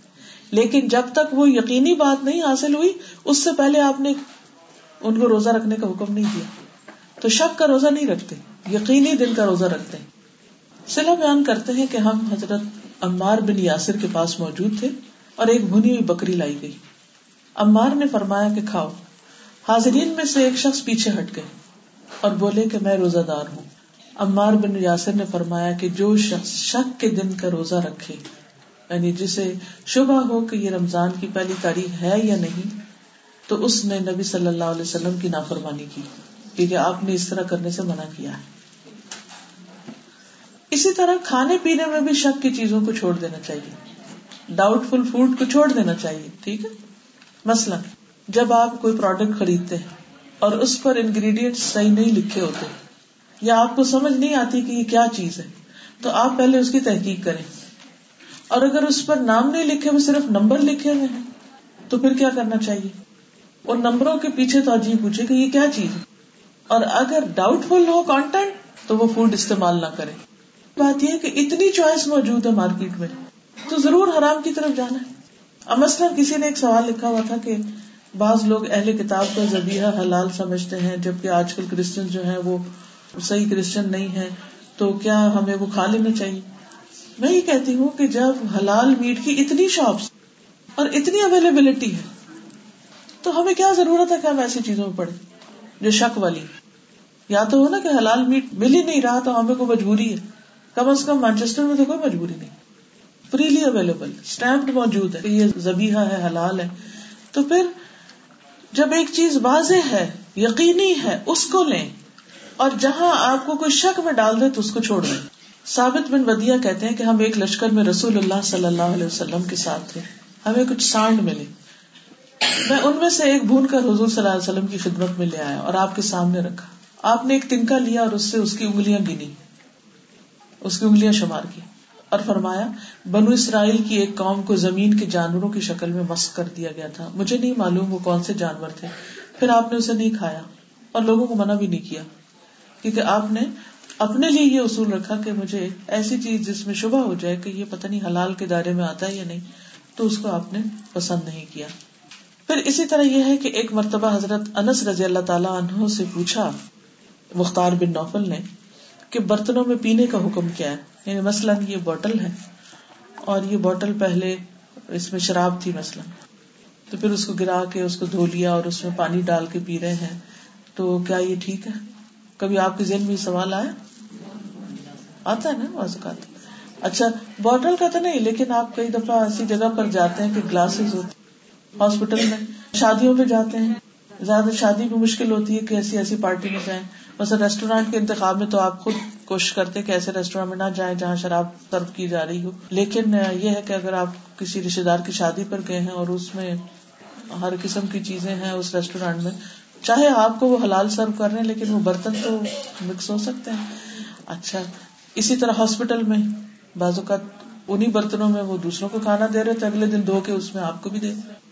اب کیا کریں؟ ایسی صورت میں کیا کیا جائے؟ انہوں نے جواب دیا کہ نبی صلی اللہ علیہ وسلم نے مزفت سے منع کرتے ہوئے فرمایا کہ ہر نشہ آور چیز حرام ہے۔ میں نے پوچھا، مزفت کیا چیز ہے؟ ٹھیک ہے نا؟ مزفت کیا ہے؟ انہوں نے فرمایا لک لگایا ہوا برتن۔ یعنی جیسے آج کل ہمارے یہاں وہ ہوتے ہیں نا، اندر سے نان اسٹک قسم کے نا۔ یعنی لک لگایا ہوا۔ اب یہ نان اسٹک جو ہوتے ہیں، ان کے اندر تو کچھ جذب نہیں ہوتا۔ یعنی پانی اوپر سے اتر جاتا ہے، جو بھی چیز لگی ہو وہ صاف ہو جاتی۔ بلکہ وہ کوئی اور چیز بھی اسٹک نہیں کرتی۔ تو لیکن اس زمانے میں اتنے سوفسٹیکیٹڈ نہیں ہوتے تھے، بلکہ وہ ایسا مٹیریل ہوتا تھا کہ جس میں اگر پانی ڈال دیا جائے تو پھر اس کا اثر گل کے بیچ میں آ جاتا۔ تو نبی صلی اللہ علیہ وسلم نے اس طرح کے برتن منع کیا، وہ جس کا اثر پانی میں آ جائے۔ سمجھ رہے نان اسٹک پین کو مت سوچیے آپ، کیونکہ اس کا اثر پانی میں نہیں آتا۔ اچھا۔ میں نے پوچھا کہ شیشی اور بوتل کا کیا حکم ہے؟ کتنے کلیئر سوال ہے انہوں نے فرمایا کہ ان دونوں میں کوئی حرج نہیں۔ یعنی جب وہ دھل گیا تو معاملہ ٹھیک ہو۔ میں نے کہا کہ لوگ تو انہیں اچھا نہیں سمجھتے۔ ہم لوگ بھی کراہت کرتے نا اس چیزوں سے۔ انہوں نے فرمایا کہ پھر جس چیز میں تمہیں شک ہو اسے چھوڑ دو۔ ٹھیک ہے؟ اگر آپ کسی ایسی جگہ پر ہے اور آپ کو پتا ہے کہ اس میں شراب پی گئی ہے اور اس کو صحیح طرح دھویا نہیں گیا اور پھر اس میں کچھ اثرات ہیں، تو ایسی چیز نہ لو۔ یا کوئی ایسی بوٹل ہے کہ جس کو اچھی طرح دھو کے بھی، یا پھر یہ کہ ہو سکتا ہے کہ آپ سمجھے پانی ہے اور اس میں کچھ اور بھی نیچے تھا اور اوپر سے پانی ڈال دیا۔ جو چیز نشہ آور ہوتی ہے، جو چیز حرام ہوتی ہے، اس کی تھوڑی مقدار بھی حرام ہے۔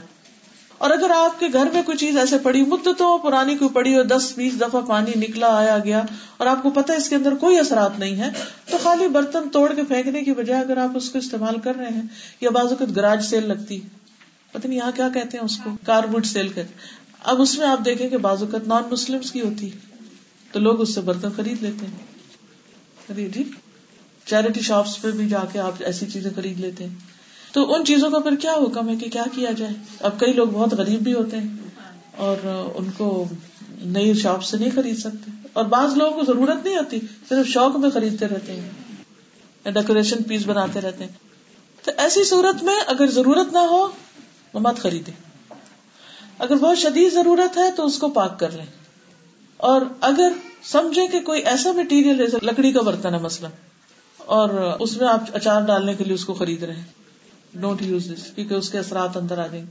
یا پھر کوئی اور ایسا مٹیریل جیسے مٹی کا برتن ہے۔ تو مٹی کے برتن میں کیا ہوتا ہے؟ وہ چیز ساری مٹی میں جذب ہو جاتی ہے، پھر دوبارہ آپ ڈالیں گے تو وہ کیا ہوگا؟ اس کے اثرات آ جائیں گے۔ تو جہاں شک گزرے، جہاں طبیعت نہ مانے، چھوڑ دو۔ یہ اصول ہے۔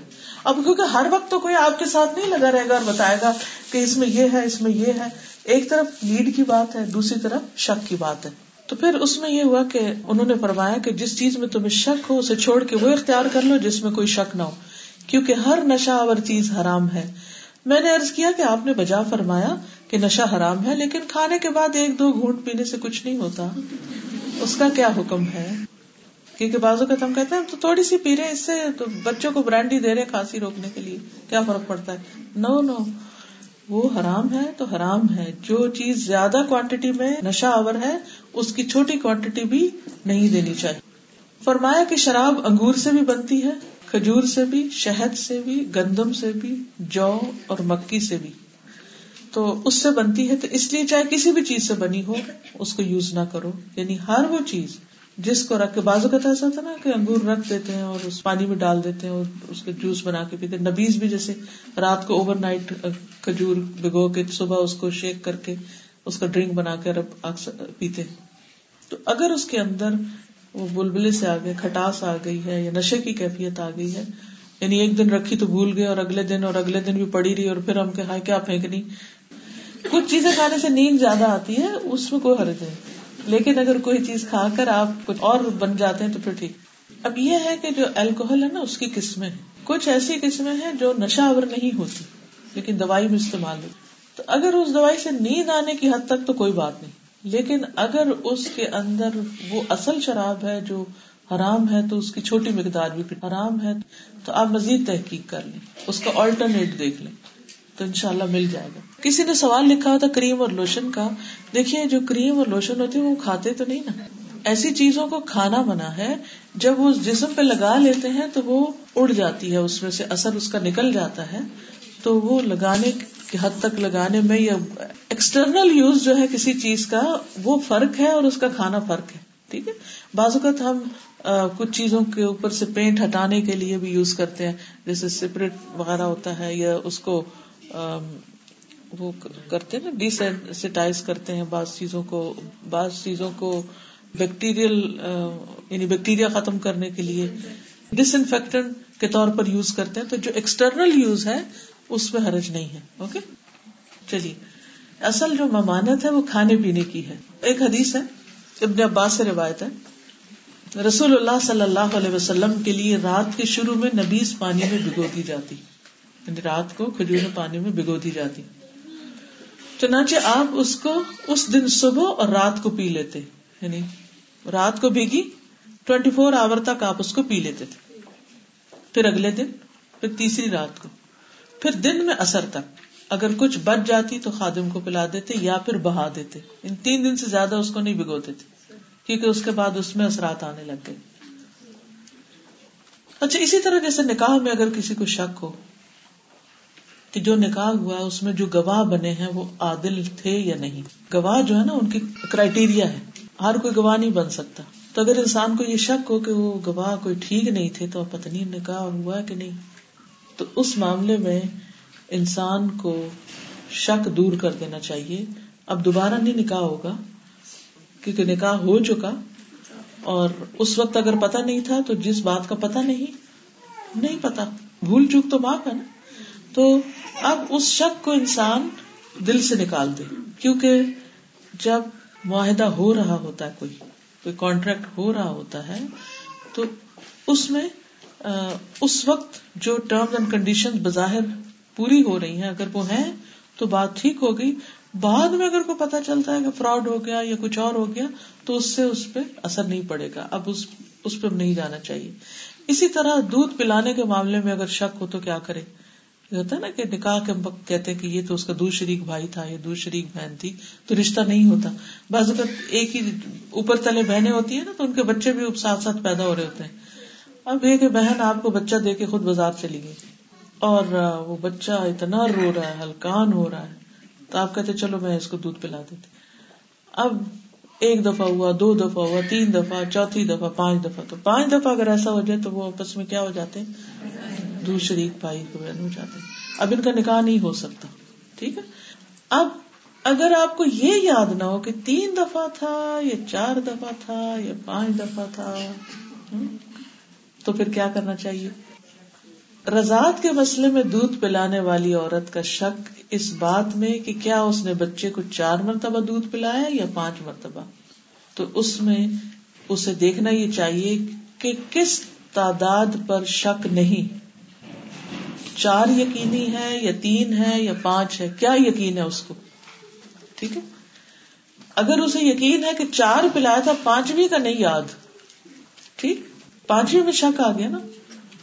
تو پھر ہم اس کو چار ہی سمجھیں گے۔ پانچ نہیں سمجھیں گے، کیونکہ پانچویں کیا ہے؟ شک۔ تو پھر وہ رضاط نہیں ثابت ہوگی۔ سمجھ آئی کہ نہیں؟ اگر نہ آئیے تو پھر پوچھ سکتے ہیں۔ چار دفعہ یقینی بات ہے کہ چار تو مجھے پکا یاد ہے کہ میں نے پلایا تھا۔ نہیں ایک وقت میں ڈفرنٹ وقتوں میں۔ ٹھیک ہے؟ تو اب یہ ہے کہ اگر کوئی عورت کہے کہ چار تو مجھے پکا یاد ہے، تو یہ کیا ہے؟ یقینی بات۔ پانچواں نہیں مجھے یاد، یہ کیا ہے؟ شک۔ تو ہم پھر کیا کہیں گے؟ چار تھا یا پانچ تھا؟ چار تھا۔ تو رضاط نہیں ثابت ہوئی۔ اوکے؟ اس میں ایک اور روایت آتی ہے اکوا بن حارث کہتے ہیں۔ کہ انہوں نے ابو احاب بن عزیز کی بیٹی سے شادی کی۔ ایک خاتون آئی اور کہنے لگی کہ اکبا کو بھی میں نے دودھ پلایا ہے اور اس کو بھی جس سے اس نے شادی کی دونوں کو دودھ پلایا اب شادی ہو چکی تھی۔ اکبا نے کہا، مجھے تو معلوم نہیں کہ آپ نے مجھے دودھ پلایا۔ آئی ڈونٹ نو اور آپ نے مجھے اس سے پہلے کبھی بتایا بھی نہیں۔ پھر انہوں نے آلے ابو احاب کے یہاں آدمی بھیجا کہ وہ اس کے بارے میں پوچھ کے آئے۔ انہوں نے بھی جواب دیا کہ ہمیں نہیں معلوم کہ انہوں نے دودھ پلایا کہ نہیں۔ اقبا اب رسول اللہ صلی اللہ علیہ وسلم کی خدمت میں مدینہ حاضر ہوئے اور آپ سے مسئلہ پوچھا۔ آپ نے فرمایا، اب کیا ہو سکتا ہے؟ جبکہ کہا جا چکا۔ یعنی اس عورت نے کہہ دیا کہ میں دونوں کو پلا چکی ہوں، چنانچہ آپ نے دونوں میں جدائی کرا دی اور اس کا نکاح دوسرے شخص سے کر دیا۔ ہمارے یہاں مشکل ہے دوسری شادی، ان کے یہاں نہیں تھی۔ یعنی ہمارے یہاں تو کوئی حادثہ خدا نہ خاصا زندگی میں کسی لڑکی یا لڑکے کے ساتھ ہو جائے تو بس ایک اسٹمپ لگ جاتی ہے اور زندگی دوبر کر دیتے ہیں۔ حالانکہ یہ صرف ایک سوچ کی بات ہے ایک انا کی ایگو کی بات ہے یہ بھی۔ اینی anyway, تو یعنی یہاں آپ دیکھیں کہ ایک عورت کی گواہی مانی جا رہی ہے۔ جس نے کہا کہ میں نے پلایا دونوں کو پلایا یعنی اتنی دفعہ پلا چکی ہوں کہ جس سے رضاط ثابت ہوگی تو آپ نے نکاح ختم کر دیا۔ اسی طرح مالی معاملے میں شک آ جائے تو کسی کی امانت واپس کی ہے کہ نہیں کی؟ قرضہ لوٹایا کہ نہیں؟ مثلاً آپ کو ڈونیشن کٹھی کر رہے ہیں اور آپ کے اپنے پیسے بھی بیگ میں اور ڈونیشن کے بھی آپ نے ادھر ہی ڈال دیے اور اب آپ کو یاد نہیں کہ آپ کے کتنے تھے اور وہ کتنے تھے؟ اول تو ایسا کام کرنا ہی نہیں چاہیے۔ بہت محتاط رہنا چاہیے۔ کیونکہ اگر اللہ کا مال اپنے مال میں مل گیا تو تباہی لائے گا۔ اور اس میں پھر کیا ہے کہ آپ شک سے نکلنے کے لیے اپنا حصہ ادھر ڈال دیں لیکن ادھر کا اپنی طرف نہ لیں۔ ابو ارارا کہتے ہیں رسول اللہ صلی اللہ علیہ وسلم سے مروی ایک حدیث ہے۔ ایک آدمی نے دوسرے آدمی سے زمین خریدی۔ بس اس آدمی نے جس نے زمین خریدی تھی، اس نے زمین میں سونے کے گھڑے کو پایا۔ یعنی زمین کھودی تو اس میں سے سونے کا ایک گڑا نکل آیا۔ تو اس آدمی نے کہا، جس سے زمین خریدی تھی، کہ میں نے تم سے صرف زمین خریدی تھی، سونا نہیں خریدا تھا، اس لیے تم سونا واپس لے لو۔ کیا معاملات تھے؟ کتنے آنےسٹ کہ میں نے صرف زمین خریدی تھی، میں نے سونے کا بھاؤ نہیں کیا تھا۔ اور میں نے تم سے سونا مانگا نہیں تھا، تو اس آدمی نے جس نے زمین بیچی تھی، وہ کہنے لگا، میں نے تو زمین اور زمین سمیت جو کچھ تھا، سب تمہیں دے دیا تھا۔ یعنی یہ تھے وہ لوگ جن کے اندر مال کا کوئی لالچ نہیں تھا۔ اسی لیے جب ایران پتا ہوا اور جو ایران کا بادشاہ تھا، اس کا ایک کارپیٹ تھا جس میں سونے کے تاروں کا بنا ہوا تھا۔ ہیرے جواہرات سے جڑی ہوئی چیز، اس کا تاج، اس کا کرسی، اس کا اس کا جو ہر ایک چیز۔ لیکن جب وہ صحابہ سینکڑوں میل سے لائے، تو اس میں سے اتنی سی چیزیں پاس نہیں رکھتی اس قطر امانت دار لوگ تھے۔ کیونکہ ان کو یہ یقین تھا، جو امانت میں خیانت کرتا ہے، وہ منافق ہوتا ہے۔ اور منافق کی سزا کیا ہے؟ جہنم کے سب سے نچلے گڑے میں اس کے لیے جلنا تو وہ ایسی چیزوں سے بہت دور بھاگتے تھے۔ انہوں نے اپنے دل کو ان چیزوں سے خالی کر دیا تھا کیونکہ ایمان آ گیا تھا اندر۔ حقیقی ایمان جب بندے کے اندر آتا ہے تو ایسی سیٹسفیکشن ہوتی ہے، ایسا اطمینان ہوتا ہے، ایسا چین ہوتا ہے کہ انسان پھر دنیا کی محبت سے ایک طرح سے بے غرض ہو جاتا ہے۔ وہ کہتے ہیں دو عالم سے کرتی ہے بے گانا دل کو۔ یعنی دل جو ہے وہ ان چیزوں سے اڑ جاتا ہے کیونکہ ایک بڑی چیز مل گئی۔ جس بندے کو اپنا رب مل جاتا ہے نا، جو رب کو پا لیتا ہے، اس کو اتنا کچھ مل جاتا ہے کہ پھر یہ چھوٹی چھوٹی چیزوں کے پیچھے وہ نہیں بھاگتا کہ اس نے لے لیا، میرا حصہ اس نے۔ اور ہماری ساری لڑائیاں اس پر ہیں۔ بارہ تو انہوں نے اپنا مقدمہ ایک کسی کے آگے پیش کیا۔ تو انہوں نے کہا کہ تم دونوں کی اولاد ہے۔ تو ایک نے کہا، میری لڑکی۔ دوسرے نے کہا، لڑکا کہا کہ آپس میں ان کی شادی کر دو۔ اور ان کو خرچے کے لیے وہ سونا دے دو۔ تو دونوں کے حصے میں آ جائے گا۔ تو بات ختم۔ یعنی شک دور کر لو۔ ہوتا ہی ہے نا کہ انسان جب ایسی کوئی چیز کرتا ہے تو اس کے دل میں شک آ جاتا ہے کہ یہ میرا تو تھا نہیں تو اب میں اسے استعمال کیسے کروں؟ تو اصل ایمان اور یقین یہی ہے کہ انسان اس سے اوپر اٹھ جائے۔ اسی طرح ابو ہرارا کہتے ہیں کہ نبی صلی اللہ علیہ وسلم نے فرمایا کہ بنی اسرائیل میں سے ایک شخص نے دوسرے شخص سے ایک ہزار دینار قرض مانگا۔ تو اس نے گواہ طلب کی کہ میں جو تمہیں پیسے دے رہا ہوں تو کوئی گواہ لاؤ۔ تو قرض مانگنے والا کہنے لگا کہ اللہ تعالیٰ گواہ کافی ہے۔ میرے پاس کوئی گواہ نہیں۔ کہنے لگا اچھا کسی کی ضمانت دے دو۔ قرض مانگنے والے نے جواب دیا، اللہ ہی کی ضمانت کے لیے کافی ہے۔ کوئی گارنٹی نہیں، بس اللہ ہی کی گارنٹی اس نے کہا اچھا تم یہ کہتے ہو، سچ کہتے ہو، تو یہ کہہ کر اس نے ایک مدت مقرر کے لیے ایک ہزار اشرفیاں اسے دے دی۔ اب جو روپیہ لینے والا تھا، وہ روپیہ لے کے اپنے سمندر کے سفر کو نکل گیا۔ کوئی بزنس وزنس ہوگا۔ اور اپنا کام پورا کر کے واپس آنے کے لیے جہاز کی تلاش کر رہا تھا کہ کوئی مجھے سواری ملے تو میں واپس جاؤں، قرضہ واپس، تاکہ مقرر ڈیٹ پر اپنا قرضہ واپس دے دوں۔ لیکن جہاز نہیں ملا۔ مجبوراً ایک کھوکھلی لکڑی کے اندر اس نے ہزار اشرفیاں رکھی، قرض خواہ کے نام ایک خط لکھا، اس کو خوب مضبوط بند کیا اور دریا میں وہ لکڑی ڈال دی، جس کو پار کرنا تھا اس نے کشتی سے۔ کہنے لگا، اللہ تو واقف ہے۔ میں نے فلاں شخص سے ہزار اشرفیاں مانگی تھی جب اس نے ضمانت مانگی تھی تو میں نے کہا تھا کہ اللہ ضمانت کے لیے کافی ہے اور وہ تیری ضمانت پہ راضی ہو گیا تھا۔ اور اس نے گواہ طلب کیے تھے اور میں نے کہا تھا کہ اللہ گواہی کے لیے کافی ہے۔ تو اس نے تیرے نام پر مجھے راضی ہو کر قرضہ دے دیا۔ جہاز تلاش کرنے کی بہت کوشش کی ہے لیکن مجھے نہیں ملا۔ اب میں یہ اشرفیاں تیرے سپرد کر رہا ہوں۔ تو اس تک اسے پہنچا دے، کیونکہ میرا وعدہ ہے۔ تو اس نے وہ لکڑی سمندر میں ڈال دی، یا دریا میں ڈال دی، اور لکڑی پانی میں ڈوب گئی۔ لکڑی ڈال کے وہ واپس آ گیا اور واپس آ کے بھی جہاز کی جستجو کرتا رہا، تاکہ اپنے شہر کو پہنچ جائے۔ اتفاق ایک روز قرض خواہ دریا پار یہ دیکھنے آیا کہ شاید کوئی جہاز میرا مال لایا ہو۔ لیکن جہاز تو نہیں ملا، لیکن وہ لکڑی مل گئی۔ تو اس کو ضرورت تھی لکڑی کی تو اس نے کہا چلو گھر لے جاتا ہوں، جا کے تو اسے کاٹ کے کوئی ایندھن جلاتا ہوں۔ جب اس نے اس کو کاٹا تو اس کے اندر سے خط اور پیسے نکلے۔ اب کیا ہوا کہ کچھ عرصے کے بعد قرض دار جو تھا وہ بھی آ گیا اور اپنے ساتھ اور پیسے لایا۔ کہنے لگا، اللہ کی قسم، میں برابر جہاز تلاش کرتا رہا، لیکن مجھے نہیں ملا کہ میں تمہارا مال تمہیں پہنچاؤں۔ تو اس لیے یہ پیسے تم لے لو۔ اس کو اب شک تھا کہ پتہ نہیں پیسے ملے کہ نہیں۔ اور جو لینے والا تھا، اس کو بھی شک تھا کہ یہ اس نے بھیجا یا کسی اور کے میرے ہاتھ لگ گئے۔ تو اس نے کہا، کیا تم نے اس سے پہلے میرا قرضہ واپس بھیجا تھا مجھے؟ اس نے کہا ہاں۔ کہا، دیکھو، چونکہ مجھے جہاز نہیں ملا تھا، اس لیے میں نے لکڑی میں مال بھر کے تمہیں بھیج دیا۔ قرض کا کہنے لگا کہ جو لکڑی تم نے بھیجی تھی، وہ لکڑی مجھے مل گئی تھی۔ اللہ نے تمہاری طرف سے اسے مجھے پہنچا دیا تھا۔ لہذا تم اپنے یہ دینار واپس رکھ چونکہ یہ واقعہ نبی صلی اللہ علیہ وسلم نے سنایا اس لیے بالکل سچا واقعہ ہے۔ یہ ایسا نہیں کہ کوئی من گڑت کہانی ہے۔ اور اس میں بہت سارے سبق ہیں۔ ایک اللہ کی ضمانت، اللہ کی گواہی، اللہ پہ توکل، اللہ پہ بھروسہ اور سچا ہونا۔ جو انسان سچا ہوتا ہے، نیت کا سچا ہوتا ہے، خالص ہوتا ہے، اس کے اندر اخلاص ہوتا ہے۔ اللہ اس کے سارے کاموں کی ذمہ داری لے لیتا ہے اللہ تعالیٰ اس کو حفاظت میں رکھتا ہے۔ اللہ تعالیٰ اس کو اپنی پناہ میں رکھتا ہے۔ اگر کوئی سچا وعدہ کر لینا کہ میں یہ کرنا ہے، میں نے یہ کام کر کے چھوڑنا ہے، اللہ اسے کرا دے۔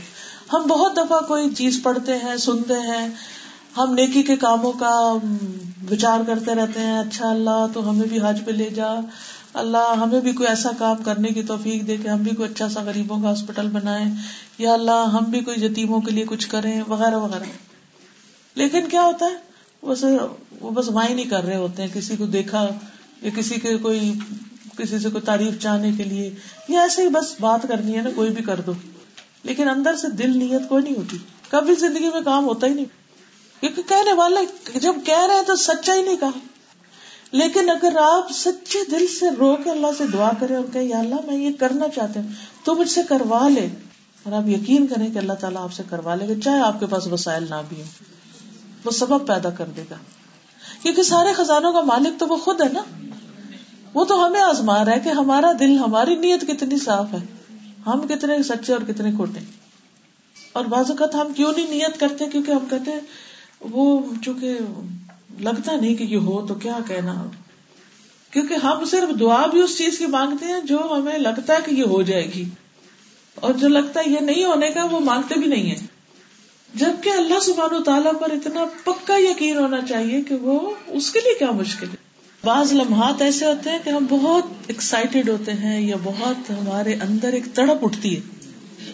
ان لمحوں کو ضائع نہ کیا کرے جب جب کوئی بڑا شدید غم کا دورہ پڑے نا، تو میں رو رو کے نہیں اپنا وقت ضائع، اس وقت اللہ سے باتیں شروع کر دی کہیں خوف آ گیا، اللہ سے باتیں شروع کر دی کوئی چیز بہت اچھی لگی، کوئی خوبصورت نظارہ آپ نے دیکھا۔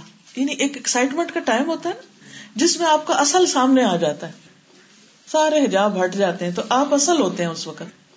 اس وقت اللہ سے دعا کیا کریں۔ مثلاً حضرت زکری علیہ السلام کب سے دعا کر رہے تھے؟ لیکن جب انہوں نے حضرت مریم کے پاس پھل دیکھے، انہوں نے کہا ہے دیکھے نا، ہم حیران ہوتے ہیں نا بعض اوقات۔ اچھا یہ بھی ہو سکتا ہے۔ تو وائی ناٹ میرے لیے کیوں نہیں ہو سکتا؟ یہ کر سکتا ہے، میں کیوں نہیں کر سکتا؟ پھر آپ دعا مانگے وہ جو دعا ہوگی نا، وہ سچی ہوگی۔ وہ قبول ہو جائے گی ان شاء اللہ جتنی سچی اور خالص اور کھڑی اور اصلی والی دعا ہوگی نا، جو واقعی اللہ سے آپ کی بات ہوگی۔ اللہ اس کو آپ کے لیے ایسی جگہ سے آپ کو عطا کرے گا کہ آپ سوچ بھی نہیں سکتے۔ کیونکہ ہم اپنے ہاتھوں کو دیکھتے ہیں، جو جس میں کچھ نہیں ہے، خالی ہے ہر وہ خالی ہوتے ہیں نا۔ تو اللہ سبحانہ و تعالیٰ کے تو دونوں ہاتھ بھرے ہوئے اور جتنا بھی خرچ کرے وہ کام نہیں ہوتے۔ بس ہمیں ضرورت ہے کہ ہم اپنے آپ کو ٹھیک کر لیں۔ ساری مشکل اپنے اندر ہے اور ڈھونڈتے باہر رہتے ہیں۔ بلیم دوسروں کو کرتے رہتے ہیں۔ بہرحال، تو موضوع تو بہت وسیع ہے اس میں، لیکن چند ایک چیزیں آپ کے سامنے اس لیے رکھی ہیں تاکہ شک کی کیفیت سے نکل کر یقین کی طرف آپ آ جائیں۔ لیکن ایک اور چیز، شک اور وسوسے کا فرق بھی جاننا چاہیے۔ وسوسوں پہ توجہ نہیں دینی چاہیے۔ یعنی شک والی چیز کو تو چھوڑنا ہے، لیکن جب شک بہت زیادہ ہونے لگے تو اس کا کوئی اعتبار نہیں ہوگا، کیونکہ پھر یہ وسوسا ہو جاتا ہے۔ مثلاً، انسان وزو کرتا ہے، اور وزو کر کے اسے لگتا ہے اس کا وزو پورا نہیں ہوا، وہ پھر شروع کر دیتا ہے۔ جب نماز پڑھتا ہے تو پھر اس میں شک کرتا ہے کہ پتہ نہیں پوری پڑی ہے کہ نہیں۔ تو ایسی صورت میں جب ایک دفعہ وزو کر لیا تو شک کو کوئی گنجائش نہ دے۔ کہا کہ میں نے کر لیا، بس ہو گیا۔ اچھا کئی لوگوں کو یہ شک ہوتا ہے کہ کہیں ان کے جسم سے کوئی ہوا یا کوئی ایسی چیز تو نہیں نکل آئی کہ جس کی وجہ سے ان کا وزو ٹوٹ گیا ہو۔ تو اس شک کو بھی اہمیت نہیں دینی چاہیے۔ وہ بھی شیطان کا وسوسہ ہوتا ہے۔ اس کے بھی آگے آپ کو بتا دیا جائے گا۔ اسی طرح یہ ہے کہ کبھی جسم میں کوئی نجاست لگ جاتی، تو آپ کو یہ شک ہو گیا کہ پتہ نہیں وہ صاف ہوئی ہے کہ نہیں۔ تو دوبارہ اسے دھوئیں گے آپ۔ اب چونکہ آپ کو پھر بھی یہ نہیں سمجھ آئی کہ پتہ نہیں صاف ہوئی ہے کہ نہیں اس لباس کو، تو بہتر آپ لباس چینج کر لیں، شک دور کر لیں۔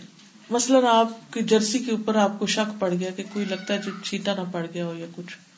تو آپ اس کو دھو لیں، لیکن اگر آپ کہتے ہیں کہ نہیں دھونے سے تو وہ خراب ہو جائے گی یا کچھ، تو بہتر ہے آپ اسے اتار کے تو نماز پڑھ لیں۔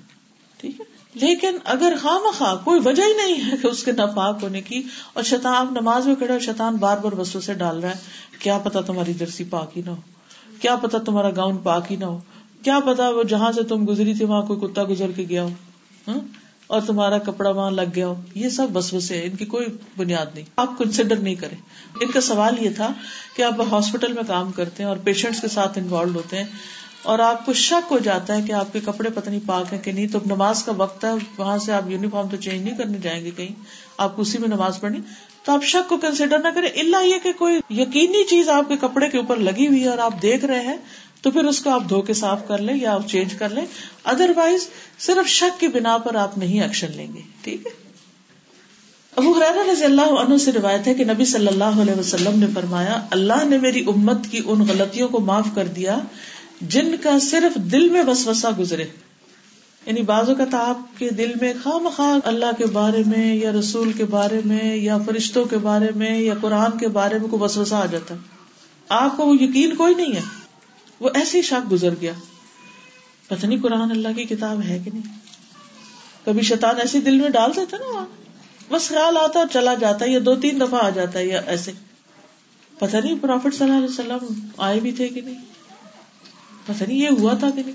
خواہ مخواہ میں آؤٹ آف نتھنگ تو ان وسوسوں پہ پکڑ نہیں as long as you do not talk about it don't talk about it زبان سے نہ نکالے کیونکہ جب آپ زبان سے نکالتے ہیں نا، وہ آپ کے کان سنتے ہیں، وہ پھر پکی ہو جاتی بات، وہ دوسروں کو بھی وائرس لگ جاتا ہے۔ وہ جس نے کبھی سوچا ہی نہیں ہوتا، وہ بھی سوچنے لگتا ہے اچھا کیا پتا ہاں واقعی، وہ شیطان اس کے پیچھے بھی لگ جاتا ہے۔ تو وسوسے آتے اور جاتے رہتے ہیں کیونکہ شیطان ہمارے پیچھے ہوتا ہے۔ مگر ان وسوسوں کو آپ بالکل کوئی اہمیت امپورٹینس نہ دیں اور ان کے بارے میں بات بھی نہ کریں۔ ان کا کیا علاج ہے؟ ایا کا نستعین ایک کتاب ہے۔ اس میں سے ایک چیپٹر ہے، وسوسوں کا علاج۔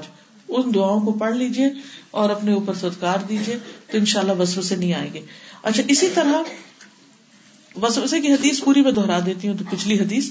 نبی صلی اللہ علیہ وسلم نے فرمایا، اللہ نے میری امت کی ان غلطیوں کو معاف کیا جن کا صرف دل میں وسوسہ گزرے یا دل میں اس کے کرنے کی خواہش پیدا ہو، مگر اس کے مطابق عمل نہ ہو اور بات نہ کی ہو۔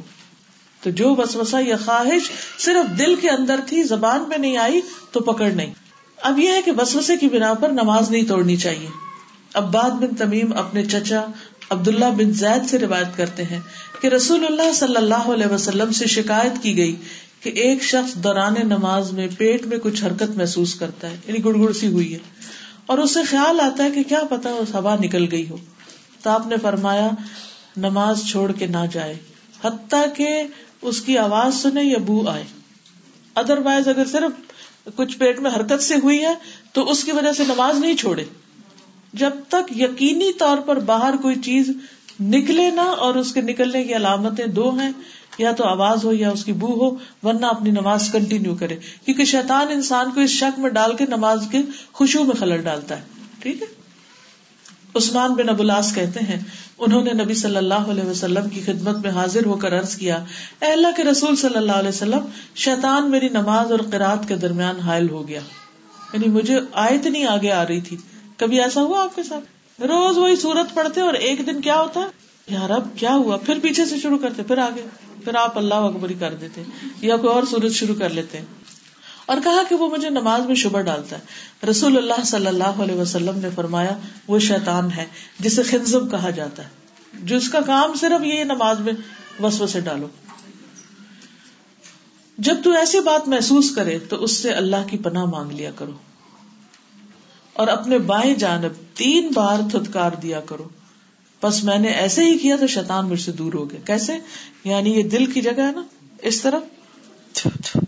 ایسے کر کے۔ تین دفعہ تھوکو اس کے اوپر۔ تھوکو سے براد یہ یعنی نہیں منہ بھر کے تھوکو۔ اس سے براد منہ سے ہوا، جس میں ہلکی پھلکی تھتکار سے یعنی تھوڑے سے چیٹے سے بھی آ جائے۔ یعنی پوری تھوک نہیں ہوتی ہے۔ یہ جیسے جھاڑنا جس کو کہتے نا، تو شیطان کو جھاڑ دو۔ تو وہ کہتے میں نے یہ عمل کیا تو میرا بسوں سے دور ہو گئے۔ اس میں مزید چیزیں جو ہے وہ آپ کو ایا کا نسطین میں مل جائیں گی۔ تو حدیث کا خلاصہ کیا ہے؟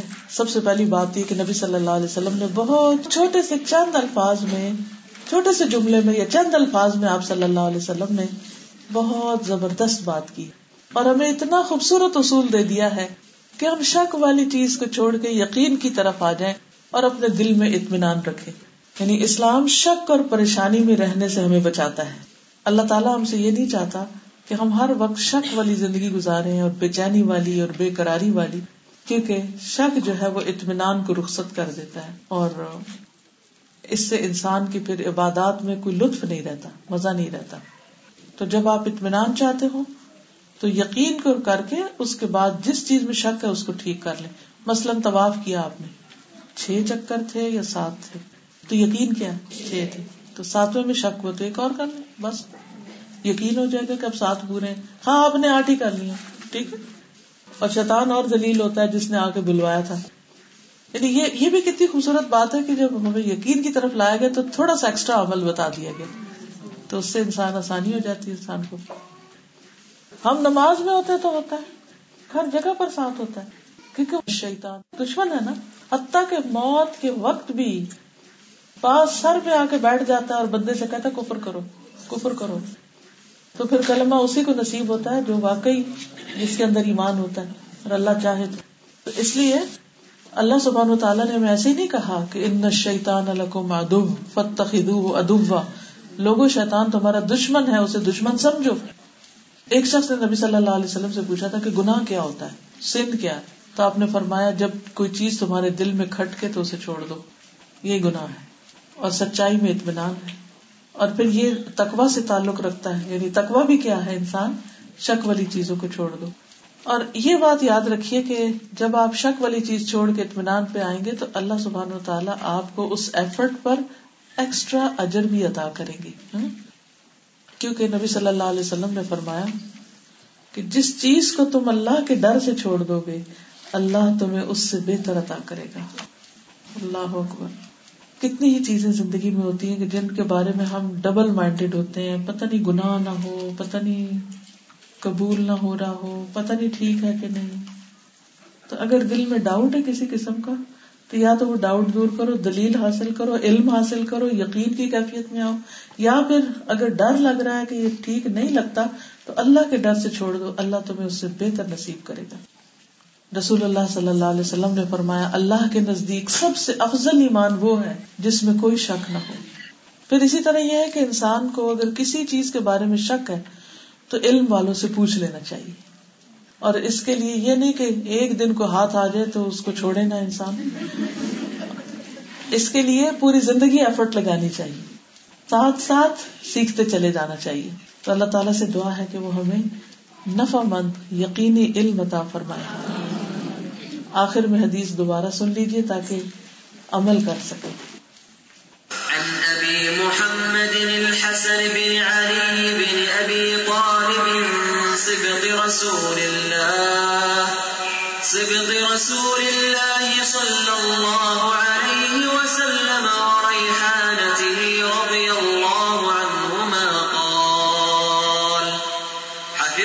من رسول الله صلى الله عليه وسلم.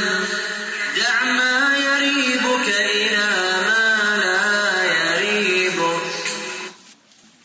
سعد الغامدی اور یہ میری ویب سائٹ کے اوپر اس کے آڈیوز موجود ہیں، اگر آپ دوبارہ سننا چاہیں تو سی ڈی بند کر کے رکھ لیں سبحانك اللهم وبحمدك اشهد ان لا اله الا انت استغفرك واتوب اليك